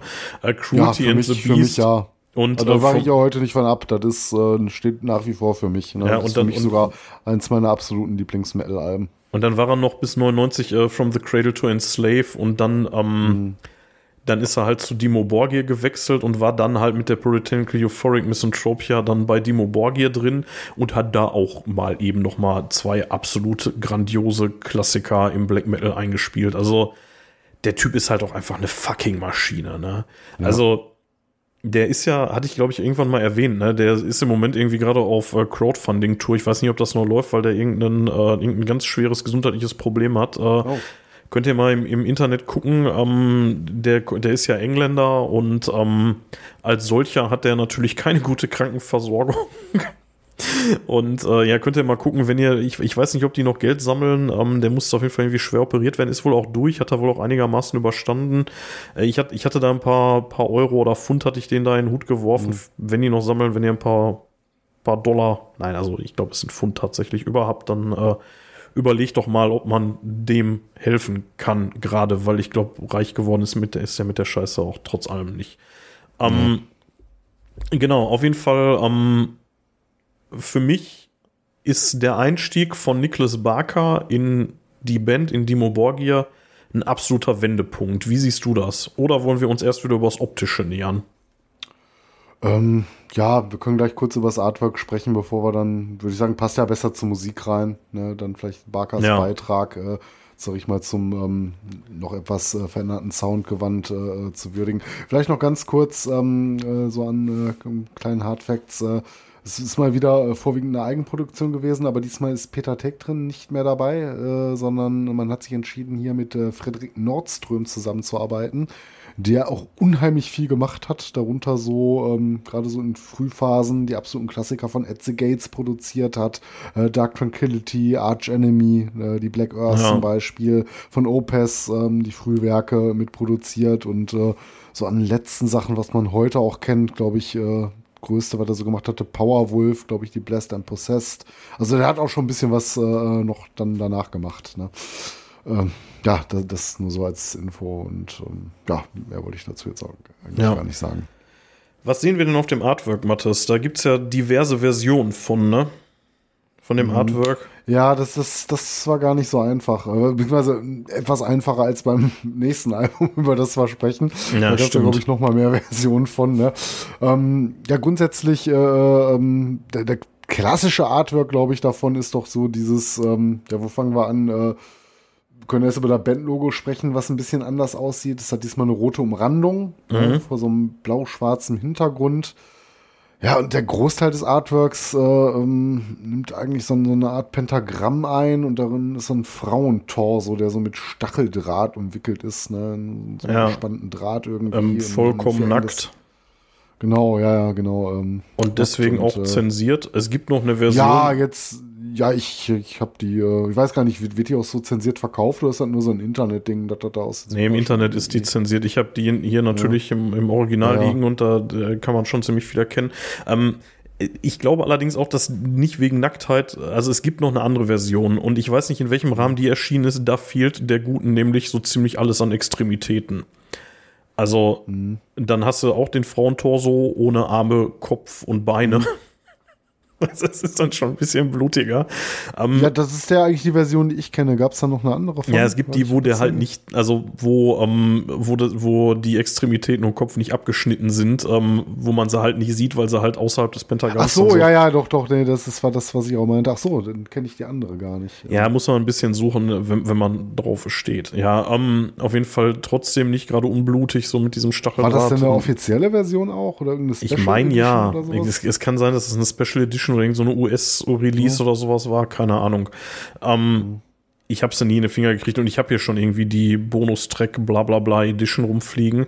Ähm, aber was ich eigentlich viel spannender daran finde, als, als die äh, nackte Frau, die man da sieht, ist, ähm, man sieht das erste Mal und das auch sehr prominent und auch mehrfach in dem, äh, auf dem Artwork, also nämlich äh, in dem Inlay nochmal, ähm, dieses Pentagramm, was du als so eine Art Pentagramm abgetan hast. Das ist ja, ja, so ein, Pentagramm ist es halt, aber ähm, es ist noch im Pentagramm, hast ja noch so andere Zeichen mit drin. Deswegen Ja. meine ich so eine Art Pentagramm. Du hast natürlich schon dieses äh, Teufelspentagramm mit der Spitze nach unten natürlich äh, präsent.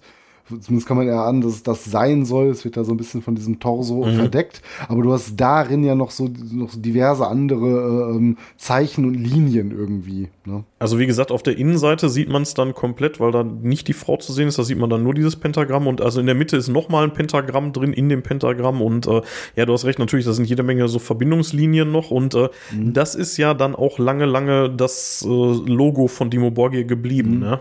Und ähm, Ja.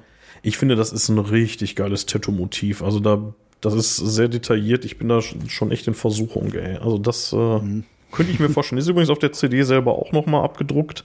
Also auf der Scheibe. Ähm, ja, und ansonsten im Artwork sieht man relativ viele Szenen, die man aus dem Musikvideo zu einem der Songs sieht, dann noch mal. Also eine, also Shagrat hat in der linken Hand ein Messer und in der rechten Hand seinen eigenen Kopf. Das ist schon, das ist schon echt ein bisschen grenzwertig. Ey. Dann äh, Ja. sieht man Das im absurd. Badmantel vorm, vorm Spiegel, äh, tatsächlich im Bademantel, warum auch immer, ähm, vorm Spiegel, ähm, hält die Hände, also guckt einfach nur so da rein und sein Spiegelbild hat ähm, irgendwie Löcher in der Hände, so Jesus-Style und guckt Also- relativ fies raus.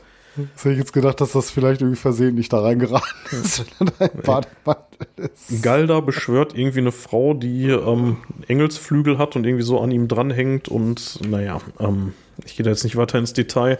Äh, in der Mitte sieht man dann die ganze Band in schwarzen Ledermänteln in irgendeinem Eingang oder sowas. Ähm, ja, dann haben wir ähm, Vortex, bei dem sich irgendwie, ich glaube, es soll sein eigener Kopf sein, aus seiner Brust irgendwie versucht rauszureißen so und ja. Und ganz hinten sehen wir nochmal Nicholas Barker relativ unspektakulär im Ledermantel vor einer Wand stehen. Ja, und ähm, wir haben aber spannenderweise nochmal dieses äh, lustige Kruzifix, was wir schon auf der, ähm, auf dem, was wir später nochmal, sorry, auf dem Re-Release von der Stormblast haben, die ist ja erst danach erschienen. Also wir reden ja hier über 2001 und Stormblast 2005 nochmal neu erschienen. Ja. So viel zum Optischen.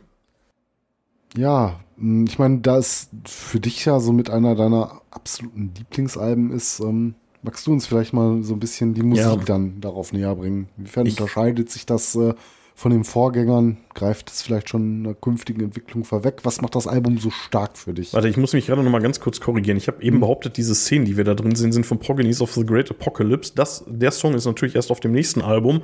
Ähm, oh, und ich habe Mustis unterschlagen, den man hier sieht, der irgendwie so mit so Schlangenhaut zu sehen ist. Nein, es hat natürlich nichts mit Progenies of the Great Apocalypse oder Nee, Progenies äh, zu tun. Ähm, aber die, ähm, die, ähm, so die Optik, was man da so sieht, das kommt dem schon sehr nah, was wir dann in diesem, diesem berühmt-berüchtigten Musikvideo auf der nächsten Platte sehen. Das fühlt sich ähnlich an, sag ich mal. Ähm, genau, zur Musik. Also, ähm, Ja, was soll ich sagen? Das ist schon meine Lieblingsplatte, ne? Also vielleicht fange ich mal so ein bisschen von hinten an. Ähm, mein Anspieltipp da drauf ist sicherlich Kings of the Carnival Creation. Mhm. Der ist, äh, denke ich mal, so der Song von der Platte. Ne, oder? Würde ich auch sagen. ja, ich, ja, so ne? ich glaube, wenn du so einen Song nennen müsstest, wäre der das wohl. Wobei ja. ich auch sagen muss, mir haben ein paar andere Sachen auch sehr, sehr gut gefallen. Zum Beispiel nicht über eine Überraschung, aber ein Song, den ich gar nicht mehr so auf den Schirm hatte, Hybrid Stigmata. Das ja, geil, ne? Die ne? Apostasy, ne? ja, mega geil, ja. ja. Äh, hätte, ich, hätte ich auch direkt gesagt.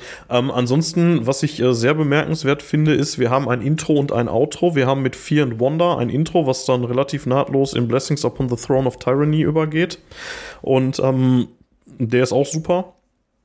Und wir haben am Ende nach äh, Symposium, nach dem letzten Song nochmal Perfection of Vanity, der dann den äh, Kreis wieder schließt sozusagen, der sich dann so ein bisschen an Fear and Wonder wieder orientiert und ähm, mhm. ja, dann die Platte beschließt. Das äh, ist, finde ich, schon stark, muss ich sagen. Also das ist schon ein mhm. Gesamtkunstwerk. Auf der Version, die ich hier habe, haben wir noch ein Twisted Sister Cover, nämlich Burn in Hell. Mhm. Ähm, ja, gut, auf das hätte ich jetzt verzichten können. Ja, aber, muss ja, nicht gut. unbedingt sein, ähm, wobei ich es auch okay finde. Also kann man Ja, sagen, definitiv. Ja. Also, das ja. hätte man auch schlechter machen können. Ja. Ja, ansonsten, ja. Ähm, es ist extrem melodisch und ich finde, es ist unfassbar schnell, die Platte. Also, wenn ich mhm. an die mhm. Puritanical denke, dann denke ich immer Geschwindigkeit. So, also, weil die einfach nur eine komplette Raserei ist und mhm. Das unterscheidet die auch, glaube ich, so ein bisschen von den Vorgängeralben. Also die Spirit Black Dimensions ja. ist beileibe nicht langsam, aber die Puritanical, die ist für mich pure Raserei. Die ist nur Ja, das ist schon wieder so ein, so, so ein kleiner Wendepunkt. Ne? Das hat schon unterscheidet sie wirklich teilweise stark schon von den vorangegangenen Veröffentlichungen. Natürlich im eigenen Kosmos, ne, wenn ich sage, es unterscheidet sich stark. Bestimmt trägt auch diese Orchestrierung einen Großteil dazu bei. Ne, Nikolaus Barker an den Drums wollte es ja, glaube ich, auch noch was zu sagen. Ja. Ne, das für dich auch so, so, eine kleine Wende mit, ähm, ja, eine kleine Wende mitgebracht hat. Ja, aber ansonsten so, was, was du sagst halt, ne, kann ich nur unterstreichen. Also ich finde, die Drums, die sind hier das ist einfach nur bockstark. Also das, was Nick Barker hier abfeuert, diese Maschinengewehrsalven in den Songs, äh, gerade mhm. in so Dingern wie Kings of the Carnival Creation, die, die suchen wirklich ihresgleichen. Also das muss er erstmal ja. hinkriegen, dieser Typ. Wobei man ne? sagen muss, ist das vielleicht auch so ein bisschen der Produktion von Frederik Nordstrom geschuldet. Ja. Man es gibt, denk mal, so ein ähm, Zusammenspiel aus vielen Faktoren. Es gibt ja davon von äh, 2021 einen Re-Release, diesmal tatsächlich nur remixed. Ah, ja, genau, da wollte ich, äh, da, da wollte ich noch, noch, drauf zu sprechen kommen. Die hast du ja, ja, auch im Schrank, ne? Genau, die hattest du mir geschenkt zum genau. Geburtstag genau. äh, vor zwei Jahren und ähm, ich muss leider sagen, die hatte ich mir auch jetzt nochmal gegeben in, in der Vorbereitung ich finde ehrlich gesagt, haben die ihren Job dann nicht besonders gut gemacht. Also gerade so bei den, bei diesen Klassikern von dem Dingen hier, Hybrid Stigmata, aber, aber auch bei den, bei dem ersten hier, ähm, mhm. bei äh, Blessings Upon the Throne of Tyranny. Ich finde, die Originalversion von 2001 ist deutlich schärfer in der Produktion. Mhm. Also da sehe ich dir so dermaßen in den Ohren und knallt dir so dermaßen das Trommelfell weg. Und das haben mhm. die ein bisschen entschärft, finde ich. In dem, ja, also ich muss sagen, das, das, ist auf jeden Fall ein Album, das hätte gar kein, Re, äh, kein, ähm, kein Re-Recording gebraucht, ne? Nee, Re-Recording ist es ja nicht. Ja, das ist ja diesmal wirklich äh, nur ein Remix gebraucht. Ja.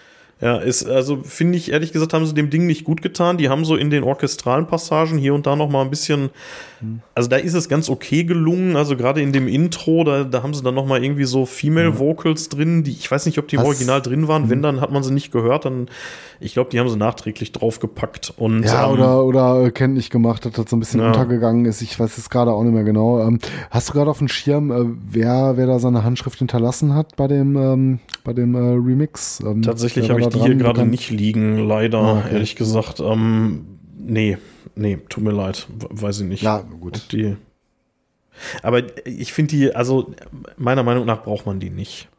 Also das Original mhm. ist wirklich absolut ausreichend so ja, für außer Die für so Komplettsammler ne? wie du, ne? ja, klar, für, für so Die Hard Fans wie mich äh, ohne Frage, die brauchst du natürlich. Ne? Ansonsten, ähm, ich glaube, für mich wird die Scheibe immer ähm, mit meiner Führerscheinprüfung verbunden bleiben. Ich glaube, auch das habe ich hier schon mal erzählt. Ähm, es gab damals auf der Internetseite, bevor die Platte rauskam, so ein paar Songs als Snippets zum Download, immer so zwei Minuten Versionen, ähm, unter anderem auch Kings of the Carnival Creation. Ich glaube, es waren drei Songs und ich habe diese dreimal zwei Minuten, also diese sechs Minuten, habe ich während ich für meine Theorieprüfung gelernt habe, mindestens 5000 Mal gehört und ähm, ja, danach konnte ich halt auch nichts anderes mehr hören, außer Dimo Borgi. bin ich natürlich mega ja. angefixt auf das Album, ne? Also war wirklich, also da, da, dem habe ich entgegengefiebert, ja. Großes mhm. Teil. Jetzt kommst du. Was meinst du? Ja, ich habe es ja gerade schon gesagt. Ne? Im Prinzip ähm, kann ich nur ähm, unterstreichen, was, was du so zu dem Album gesagt hast. Ich nehme es ähnlich wahr. Es ist vielleicht, also ich glaube, ich würde nicht so weit gehen zu sagen, dass das so meine absolute Lieblingsplatte von denen wäre, aber ich kann dem durchaus einiges anrechnen. Sehe auch, was sie hier noch besser gemacht haben als beim Vorgänger. Ähm, ja, auch gerade so, so ein bisschen, wo du gesagt hast, ne, das ist ein bisschen schneller. Ähm, ja, auf jeden Fall. Das äh, klingt ein bisschen anders. Zumindest so im eigenen Dimo Borgia Kosmos hat es einen ganz eigenen Stellenwert. Das ist eine ultra starke Scheibe geworden. Und ähm, ja, mit Kings of Carnival Creation hast du ja schon den Anspieltipp schlicht hingegeben.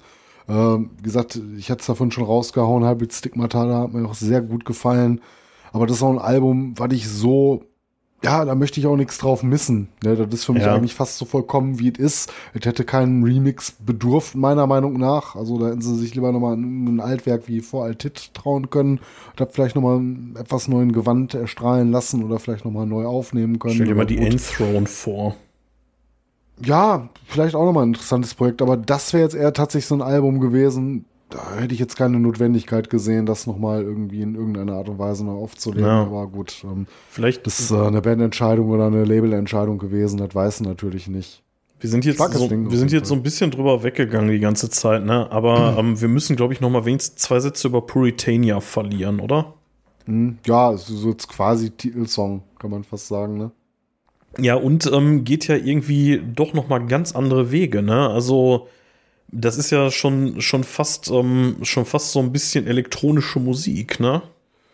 Also. Ja, wirft auf jeden Fall nochmal so, so eine neue Seite auf, ne? Ähm, wie gesagt, man hat da schon so, ja, ich weiß nicht, ob man, äh, ob man es explizit experimentieren nennen kann, was man auf der Spiritual so ein bisschen gemacht hat. Aber ich finde, hier traut man sich eigentlich sogar noch mal eine Spur mehr. Definitiv. Vielleicht auch so ein bisschen ja. Zeitgeist geschuldet. Man ist halt 2001.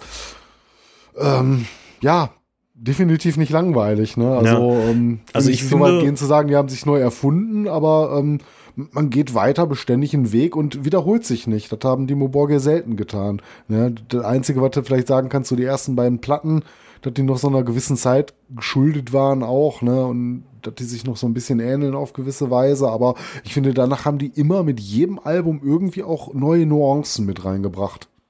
Ja, ich, äh, ich, ich heb den Song auch nur so hervor, weil der durch seine, seine Einzigartigkeit auf dem Album, der sticht halt schon sehr heraus. Dieses, äh, das hat ja fast schon so ein bisschen so Techno-Vibes irgendwie, ne? Mhm. Ähm, ja. Das ist ein Shagard-Song, ne? Ja, tatsächlich. Ähm, mhm. Und ähm, der ist, äh, der wird natürlich, äh, also wenn der live gespielt wurde, kam der größtenteils vom Band tatsächlich. Ja, gut. Ähm, weil lässt sich, glaube ich, auch schwer anders realisieren bei dem mhm. Dingen. Ähm, er wurde aber live gespielt und ähm, er ist es ist ein Experiment. Ich finde es geglückt. Bin froh, dass die Band diesen Weg aber nicht weiter verfolgt hat. Ja, ja sehe ich auch so. Kann man mal machen, aber ich hätte jetzt auch kein Album in dem Stil gebraucht. Ne? Genau, also da bin ich froh, dass du dann eher wieder so dieses äh, haha puristischere dann, ne? Mhm. Also dann dann dann lieber mehr mehr Orchester als mehr Techno, so. ja, also ist ein netter Ausflug, aber ist auch gut, ähm, dass es dann dabei ja. geblieben ist, zumindest auf dem genau. Album, ja. Genau. Ja, wie gesagt, also für mich ein absolutes Highlight. Ich, ich liebe die Platte. Äh, eine der, eine der Platten, die mich zum, zum Metal oder zum Black Metal gebracht haben, definitiv. Ähm, aber trotzdem, lass uns weiter reiten.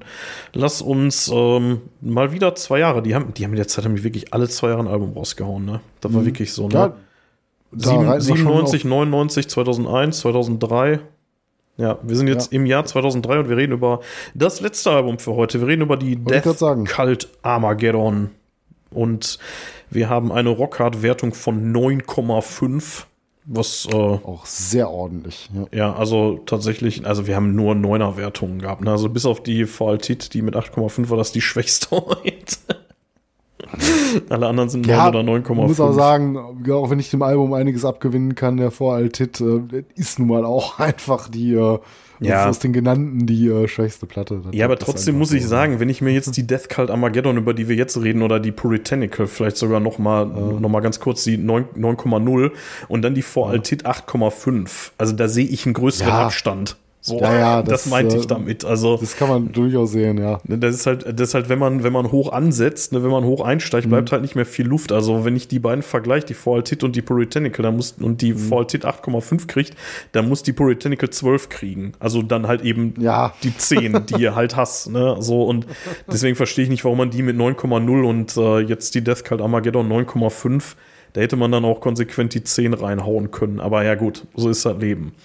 Ähm, Ja, man wusste ja auch nicht, was da noch kommt, ne? Das war ja auch alles eine andere Zeit. Ja. Sollen wir mal wieder erst über die Optik reden? Da ist es ja jetzt Ja, wirklich ich- einigermaßen spannend. Ja, ich hau noch mal ganz kurz zwei, drei Hardfacts raus, Gerne. aber auch nicht allzu viel Spannendes. Hat sich nichts getan. Immer noch äh, Nuclear Blast sind es ja bis heute. Oder, ja doch, ne? Sind es auch noch, ne? Nuclear Blast. Äh, soweit ich weiß, ja. Ja.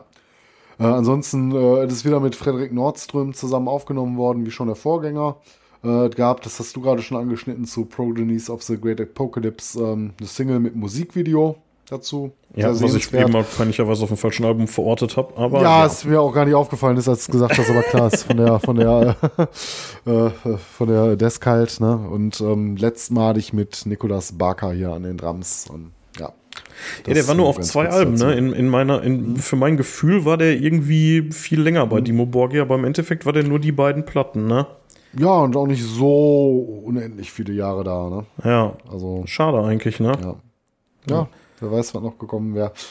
Ähm, ja, komm, zum Artwork. Wir sind ja auch schon über. Genau, also ich habe, ich hab, oh mein Gott, ähm, ich habe hier die, ähm, ich habe hier wieder so eine Digipack-Version, die man mehrfach auseinanderfalten kann, rumfliegen. Ähm, und da ist es tatsächlich Ja. so, ähm, wir sehen außen drauf so eine Art, ja, was ist das, so ein, so ein Ja, Moment, Turbinenauslass. Moment, Moment. Ich, ich will erstmal ganz kurz sagen, äh, Ja. ich glaube, es gibt von keinem anderen Demo-Album mehrere, so viele Varianten, Ja. ne, wie es Ja, von gut. diesem Cover gibt. Also interessanterweise muss ich kurz äh, äh, vorlegen, bevor du äh, gleich hier was zu sagen kannst, weil du eine deutlich ältere Version, glaube ich, als ich hast. Ich habe mir die Platte erstmal vor ein paar Jahren im Nachgang geholt und ich habe tatsächlich so ein Repress, wo vorne so eine große Maschine drauf ist. Das ist man das Knochenmeer, das, das hast du Mhm, auf mehreren ja. Artworks davon. Aber den Klassiker, den ich damals kannte, das war dieses ähm, äh, Bild mit dieser ähm, ja, äh, schwarzen Gestalt in diesem Mantel, ne, der Ja. so ein äh, Silence-Zeichen gibt und dann in diesen Knochen steht. Und bei mir ist das so eine große Maschine, so eine Art, also nicht Knochenmühle oder so, und dann in diesem Knochenmeer stehend. Das ist, glaube ich, so.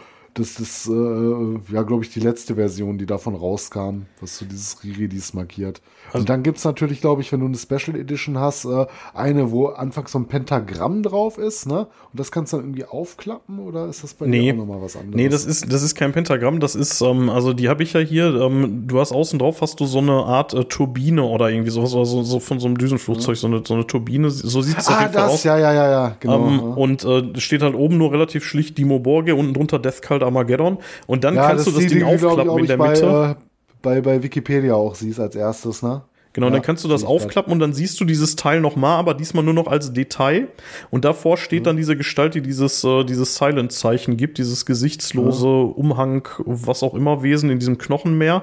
Und ähm, du siehst links und rechts in diesen Auf, also das ist dann wie so ein Triptychon, ne? Wenn du das aufklappst Ja. und äh, links und rechts siehst du dann jeweils so, ähm, ja, so Cyborg-Wesen, so, so Gesichter, die irgendwie an so Maschinen dranhängen. Und das war das, wo ich anfangs meinte, wir reden möglicherweise bei einem Artwork nochmal über AI, weil das sieht halt schon so ein bisschen so, es, es versprüht so Terminator, Matrix-Vibes so ein bisschen. Ja. Ne, so dieses. ja allein durch die ähm, Maschinen, die so gezeigt werden. Genau, ja. Und dann halt eben so diese, diese ganzen Totenschädel und Knochen, ähm, wo dann eben dieses, dieser stilisierte Tod oder was das sein soll.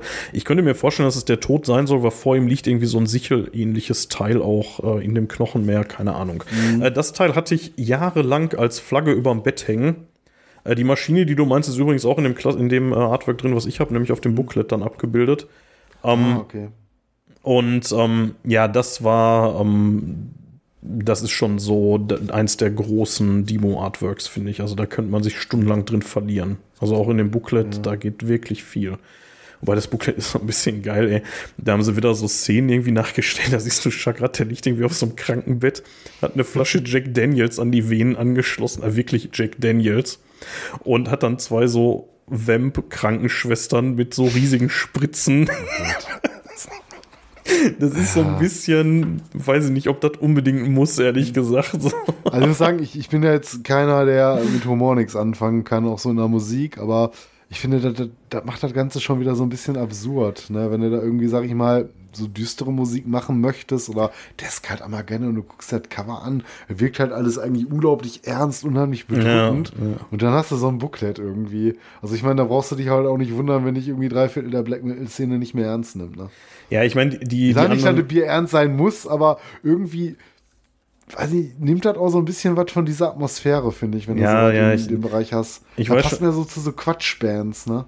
Ich weiß schon, was du meinst. Also die anderen äh, Musikerporträts, die man da drin sieht, sind auch, ähm, sind auch, auch nicht so 100 pro ernst, aber ernster als das. Also immer so exemplarisch, man sieht Mustis irgendwie an so auf so einem Klavier, also das ist ja der Keyboarder und da steht auf den Tasten steht so eine Flasche Absinth und der guckt dann da irgendwie so ein bisschen komisch in die Kamera und äh, dann hat man ähm, hier äh, hier äh, den, den Drummer hier, naja, sag schon, Nicholas Barker hinten irgendwie mit so einem äh, so, so Splatter-Horror-Movie-mäßig, irgendwie mit so, einem, mit so einer komischen Metallschürze und so einer Machete und der Schattenwurf von ihm haut offensichtlich gerade einem die Birne ab und so. Also ist schon alles sehr, sehr hart so, ne? Und ähm, da, das sind jetzt nämlich dann auch die Szenen, die dann eher so ein bisschen an das Musikvideo zu Progenies of the Great Apocalypse äh, angelehnt sind. Und ähm, ja, lass uns mal zur Musik kommen, wenn ich schon dieses Musikvideo anspreche. Was hören wir denn diesmal? Ja, ähm, also ich finde, auch hier bleiben sich die Muborgi insofern treu, dass man wieder merkt, dass ähm, man so den Weg, den man vorher eingeschlagen hat, ein bisschen weiter oder sagen wir etwas anders geht. Ne? Es ist auch schon wieder irgendwie ähm, nicht wieder so ein Abklatsch von oder die, äh, ähm, sag ich mal, die Platte davor als Teil 2. Also das so gar nicht. Ne? Ich finde, man hat auch schon wieder hier so andere Nuancen drin.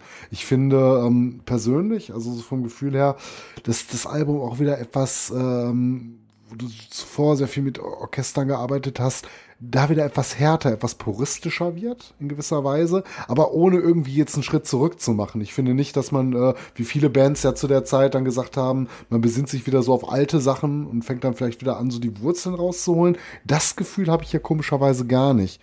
Und ich kann ja auch nicht sagen, ob das am Barkers Schlagzeug liegt. Aber ich finde, in so gewissen Momenten, das mag dann Einbildung sein, weil man den halt von Cradle kennt, riecht man aber auch so ein bisschen Cradle of Filth raus. Ne? In Ja. gewissen Momenten. Ich Ja. werde das Gefühl nicht los. Ne? Ich kann das jetzt nicht genau begründen, aber irgendwie kommt da so ein bisschen so dieses Feeling mit auf. Und das hatte ich vorher so, auch beim Album, wo Barker schon dabei war, vorher nicht so in de- dem Maße gehabt. Ne? Ähm, ansonsten thematisch, ähm, ja, Pfade der Apokalypse. Ähm, es wird wird wieder so ein bisschen, ähm, glaube ich, antichristlicher, so, so Thematiken, die man sich vorher bedient hat. Also in dem Sinne geht man vielleicht textlich so einen Schritt zurück in gewissen Bereichen, aber ähm, wird nicht profan dabei. Ne? Wie du schon gesagt hast, könnte AI schon eine Rolle spielen. So, das ist natürlich alles, viel, alles sehr vielschichtig so mit Texten. Ja, Ja, AI aber ist vielleicht ein Strich- bisschen hochgegriffen. Also das, es, es wirkt eher so ein bisschen so, so Matrix Terminator mäßig, zumal 2003. Ähm, Ja, ja, wollte ich sagen, das sind aber die Filme hier, ähm, so Ja. der zweite Teil oder was dann auch schon rauskam, glaube ich, ne? Also Ja. ähm, könnte ja durchaus sein, dass man sich da irgendwo, ähm, ja, müsste man sich mal etwas genauer noch mit auseinandersetzen. Das habe ich jetzt in dem Maß natürlich auch nicht getan. Aber so rein musikalisch finde ich halt schon, ähm, man merkt wieder einen Unterschied, ähm, man geht wieder so, so den komplett eigenen Weg hier und ähm, verspürt einen ganz anderen Vibe. Aber auch, ähm, weil wir ja vorher so großartige Alben haben, muss ich sagen, ähm, braucht sich das Ding auch in keiner Weise irgendwie vor den Vorgängern zu verstecken. Ne, das ist jetzt vielleicht, ähm, ja, nicht der, der größte Wurf, den sie bis jetzt gemacht haben. Ne, auch so, ich würde auch nicht sagen, das ist jetzt so mein absolutes Lieblingsalbum von Dimo Borgia, aber das ist ein verdammt starkes Album wieder geworden. Also ich bin nicht enttäuscht oder so ne, mit Album Nummer 6. Ich finde, wir haben durchweg immer irgendwie ein bisschen was anderes drin gehabt. Ähm, es hat immer zu gefallen gewusst und auch hier enttäuschen die auf keiner, auf äh, keiner Ebene. Also ich muss tatsächlich sagen, also erstmal nochmal ganz kurz, ähm, du hattest mhm. das, also es gibt noch ein alternatives Cover, da, ne? also ähm, mhm. da ist auch wieder dieses äh, Pentagramm drauf. Diesmal ja, ein bisschen abgewandelt, ich, ne? ein bisschen abgewandelt gegenüber der äh, Puritanical, aber durchaus wiederzuerkennen und ähm, mhm. genau, ähm, ich finde tatsächlich, die sind den Weg, den die auf der Puritanical eingeschlagen haben, sind die hier konsequent weitergegangen. Das Ding ist musikalisch ganz großes Kino. Also da, da fällt einem an vielen Stellen nur Soundtrack ein als Referenz. Mhm. Ne? Also ja, so Sachen wie, ähm, wie der Anfang von äh, Blood Hunger Doctrine oder Eradication Instincts Defined. Mhm. Absolut krasse, breitleinwandige Soundtracks. Ähm, dann hast du so Sachen wie ähm, Allegiance, den Opener oder Progenies of the Great mhm. Apocalypse, zu dem es auch dieses großartige Musikvideo gibt, die ähm, einfach nur ähm, melodische Black Metal Raserei sondergleichen sind. Das zieht sich dann so durch. Dann hast du so Dinger wie Vredis Beard. Hier hat man mal wieder ähm, ein, ähm, ein ähm, norwegischen Song genommen, genauso wie Alherchens mhm. Dort Helvets Rike. Ähm, ja. Also zwei Songs hier drauf, die in norwegischer Sprache verfasst sind, ähm, nach, nach längerer Zeit mal wieder. Und ähm, ich bin mir nicht mehr sicher heutzutage, ob ich nicht sagen würde, dass das vielleicht mein absolutes Dimo Borgia Lieblingsalbum ist. Also ich kann die beiden, also Puritanical und die kann ich so am Stück durchhören und ich finde, dieses mhm. Ding ist absolut großartig. Also ähm, so, so mit allem, was so drumrum passiert ist damals, irgendwie mit, diese, mit diesen DVDs, die dazu erschienen sind und so. Also wirklich großartiges Ding. Ähm, ja, ähm, was soll ich sagen? Ähm, hast du noch einen Anspieltipp für mich? Ja, also ich muss sagen, ich bin da aber so ein bisschen durch das Video geprägt. Ne? Für mich ist es, glaube ich, immer die Progonies of Great Apocalypse. Aber das ist auch hier wieder schwer zu sagen. Ähm, mit übrigens Backing Vocals von Ada Abath, Doom Occulta von mhm. Immortal damals noch. Ja, genau, stimmt. Das hätten wir vielleicht vorweg noch sagen können. Ja. Dass es hier eine Kooperation gab, ne? Und ähm, ja, es ist einfach geil, ne? Also, ähm, ja, Du hast im Prinzip alles gesagt. Ja. Ähm, der der äh, Abath hat auch noch auf dem letzten Song of Heavenly Perverse, der so ein Anti-Kirchen-Song-Dingen ist, äh, mhm. hat er auch noch äh, Backing Ja, das finde ich übrigens der großartigste Titel auf, ja. auf der Platte. auf jeden Fall. ähm, also für mich äh, Anspieltipp, ähm, das Album und äh, da wir uns ja für mhm. ein, zwei Songs entscheiden müssen, äh, würde ich sagen, also auf jeden Fall Redication Instincts Defined oder Vredis Bird. Ja, Wildes Bird neben, auf jeden Fall auch. Neben dem ja. offensichtlichen, ich finde gerade Redis Beard oder Bird, ja, das, das bringt einfach alles, wofür das Album steht. Hm. Das ist einfach ganz, ganz großes Tennis. Und, ähm, Glaube ich auch eine Single-Auskopplung gewesen, oder täusche ich mich da? Jetzt habe ich noch mal für dich äh, einen Song, also jeder Song, wirklich jeder, jeder, jeder Song da drauf ist ganz, ganz toll. Ein riesengroßes äh, Fest. Ähm, ich habe noch mal ganz kurz für dich einen äh, Auszug, mal gucken, ob du den Song erkennst. Into the Arms of Armageddon, let it pour more and more. Pure fucking Armageddon, let it pour more and more. Das ist aus For the World to Dictate Your Death. Meine Frage an dich, Pure fucking Armageddon, ist das eine Referenz auf Mayhem? Könnte, also was heißt könnte sein, würde ich fast von ausgehen. Ja, ne? also, so, ja, klar. Ja, wenn du das so nimmst, ähm, bestimmt, ja. Ich habe mir den, den Rest ehrlich gesagt nicht, äh, nicht reingetan von den Lyrics, aber ähm, also äh, kurz für die Leute, die nicht wissen, wovon wir reden, Pure Fucking Armageddon war die erste Demokassette von Mayhem, ich glaube aus dem Jahr 86, wenn es mich nicht täuscht, uraltes Teil kaum noch zu kriegen. Mhm. Ähm, ja, da muss man aber sagen, das hatte dann noch nicht wirklich was mit dem späteren Black Metal in seiner Gänze zu tun gehabt. Ne? Nee, das nicht, aber es war immerhin auch, also der, aber der Song Pure Fucking Armageddon war immerhin auch auf der Live in Leipzig, ne? also auf der Platte, die mhm. wir in mhm. unserer äh, Folge 13 auch im Detail besprochen ja. haben. Ähm, ich vermute mal, dass das eine Referenz ist. Also dieses Pure Fucking Armageddon ist schon. Ja, würde ich von ausgehen. Zumal die auch ähm, so in dieser Szene abgegangen haben früher. Ne? Ja. Die kannten sich ja. Also ja. ja, das wird eine Referenz gewesen sein. Also ich muss leider sagen, nach der Puritanical und der Death Cult ist es für mich leider ein bisschen abwärts gegangen mit Dimo Borgia. Es ist nicht, ähm, es ist ja, nicht das, nee. wirklich schlecht, aber besser sind sie mhm. nie wieder gewesen. Ja, ja, dann muss ich dir leider recht geben. Also auch wenn ich die in Sorte mochte, ähm, das ähm, Niveau von der von der Desk halt, ähm, ja, da kam sie bis heute jetzt mit den Neuveröffentlichungen nicht mehr ran. Ja. Aber hab- wie gesagt, das ist auch alles ein bisschen anders. Ne? Die würde ich fast sagen, dass die Moborgia heute eher so eine Dark Symphonic Band sind, als eine melodische Black Metal Band, wie sie früher Ja. waren.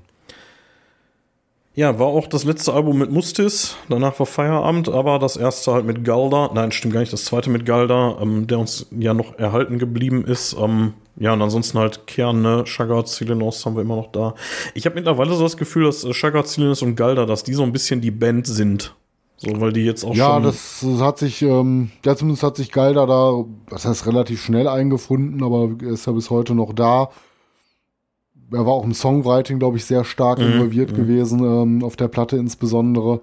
Ja, kann man so sagen, da hat sich wahrscheinlich das so rauskristallisiert. Ähm, ja gut, Mustis war da auch noch sehr stark involviert. Ich weiß jetzt gar nichts Genaues über sein Ausscheiden. Weißt du da mehr drüber? Er ist äh, zusammen mit ICS Vortex rausgeflogen nach der, ähm, also hier nach der, nach der Death, äh, na Quatsch, nach der Insorte. Nach der Insorte, ne? Ja, also Insorte einen haben sie noch ICX, danach gemacht. Ja. Und dann also 2009 sind die beide rausgeflogen und ähm, also was bei Mustis passiert ist, weiß ich nicht. Vortex hat sich da irgendwie relativ negativ drüber geäußert nach dem Motto, ich erinnere mich lieber an die Zeiten, als irgendwie äh, das Geld und, und, der, und äh, der Kommerz da noch nicht irgendwie die Macht übernommen haben bei Dimo Borgir. Ehrlich Ja, gesagt hat er es da damals schon, ne? Also Ja. das ist doch wieder so ein bisschen bla. Ja, ja, beleidigte Leberwurst, ja. Ähm, ja, was soll's. Also, wie gesagt, also hier für mich äh, absolute, absolute Spitze, so. Also besser ist es nicht mehr geworden. Und ähm, ich finde, die Entwicklung ist auch sehr, sehr konsequent, muss man sagen. Also, ich finde, jedes Album, also außer bei der Puritanical und der Death Cult, da kann man sich ein bisschen streiten, weil die Puritanical, die hat für mich halt irgendwie so ein bisschen so dieses, ah ja, so das erste Album, was ich so von denen wirklich aufgesaugt habe. Ähm, aber ich glaube, so ein bisschen objektiver ist die Death Cult doch noch mal eine Schippe mehr. Und ähm, wenn ich die Diskografie durchgehe, ich freue mich auf, egal welches Album ich höre, ich freue mich immer aufs nächste. So. Ja, das kann man auch nicht so oft sagen. Ne, also, Also das, von das ist daher, tatsächlich so, ne, ich höre die Spiritual und denke, oh, gleich kommt die Puritanical, dann höre ich die und denke, oh, gleich noch die Death Cult. Und das geht eigentlich schon vor der, von der Voraltit so los. Also wirklich, Ja. das kannst du durchhören und die sind wirklich immer, immer besser geworden, bis zu dem Punkt, an dem wir jetzt stehen im Jahr 2003. Vor 20 Ja, ich Jahren. muss ehrlich, meine. ehrlich sagen, als wir uns jetzt doch nicht dazu entschlossen haben, die, die Folge mal zu machen, das hatten wir ja schon länger vor. Das hat dann irgendwie dann nie so richtig gepasst. Dann hatten wir ja erst Black Metal gemacht, dann wollten wir nicht direkt nochmal was zu Black Metal machen und hatten gedacht, jetzt wäre so der richtige Zeitpunkt, das mal wieder einfließen zu lassen ne, und da mal eine, die Demo-Folge zu machen, auf die wir auch beide Bock hatten. Hat mir eine Menge Spaß gemacht. Ne? Also das war jetzt auch nichts, dessen ich überdrüssig geworden bin. Wie du schon sagst, ne? man freut sich beim Hören des Albums Albums schon aufs nächste, ne, weil es immer ähm, irgendwie was Neues, Interessantes dann gab und ähm, ja, hat Spaß gemacht. War auf jeden Fall ein sehr schöner, dunkler Ritt. Ja, jetzt muss man leider so ein bisschen sagen, wir haben 2023, die letzte Scheibe, die Ionian ist von 2018, das ist fünf Jahre her. So lange her, ne? Ja. Die haben ähm, sehr, sehr lange Pausen zwischen den letzten Alben jeweils gehabt und äh, jetzt halt auch wieder.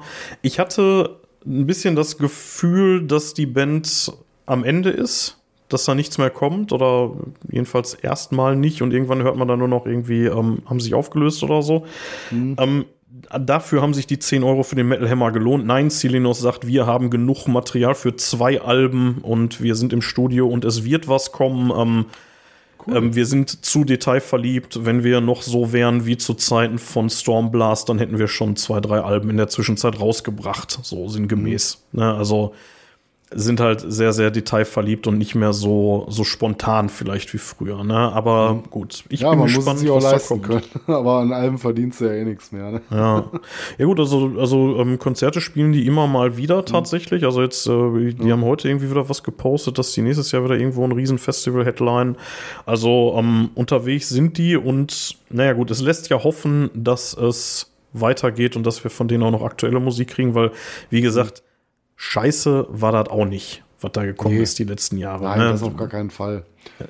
Es hat halt nur nicht mehr diese, diese, diese Gipfel erklommen, die man mit Puritanical und Death Cult halt erreicht hatte. Viele würden vielleicht sogar noch die Insorte mit reinnehmen, aber da bin ich ehrlich gesagt Ja, schon so ein aber bisschen das, raus. äh, nee, da gebe ich dir schon recht. Ne? Da war die, das Kalt nochmal eine Schippe mehr. Ja. Mathis, Ja, haben wir schön. Dimo Borgir erschöpfend bis hierhin behandelt. Ich bin froh, dass wir nicht alle Alben uns vorgenommen haben, weil Nein, dann wären wir wieder auf äh, Faden nach Mordor unterwegs gewesen. Ne?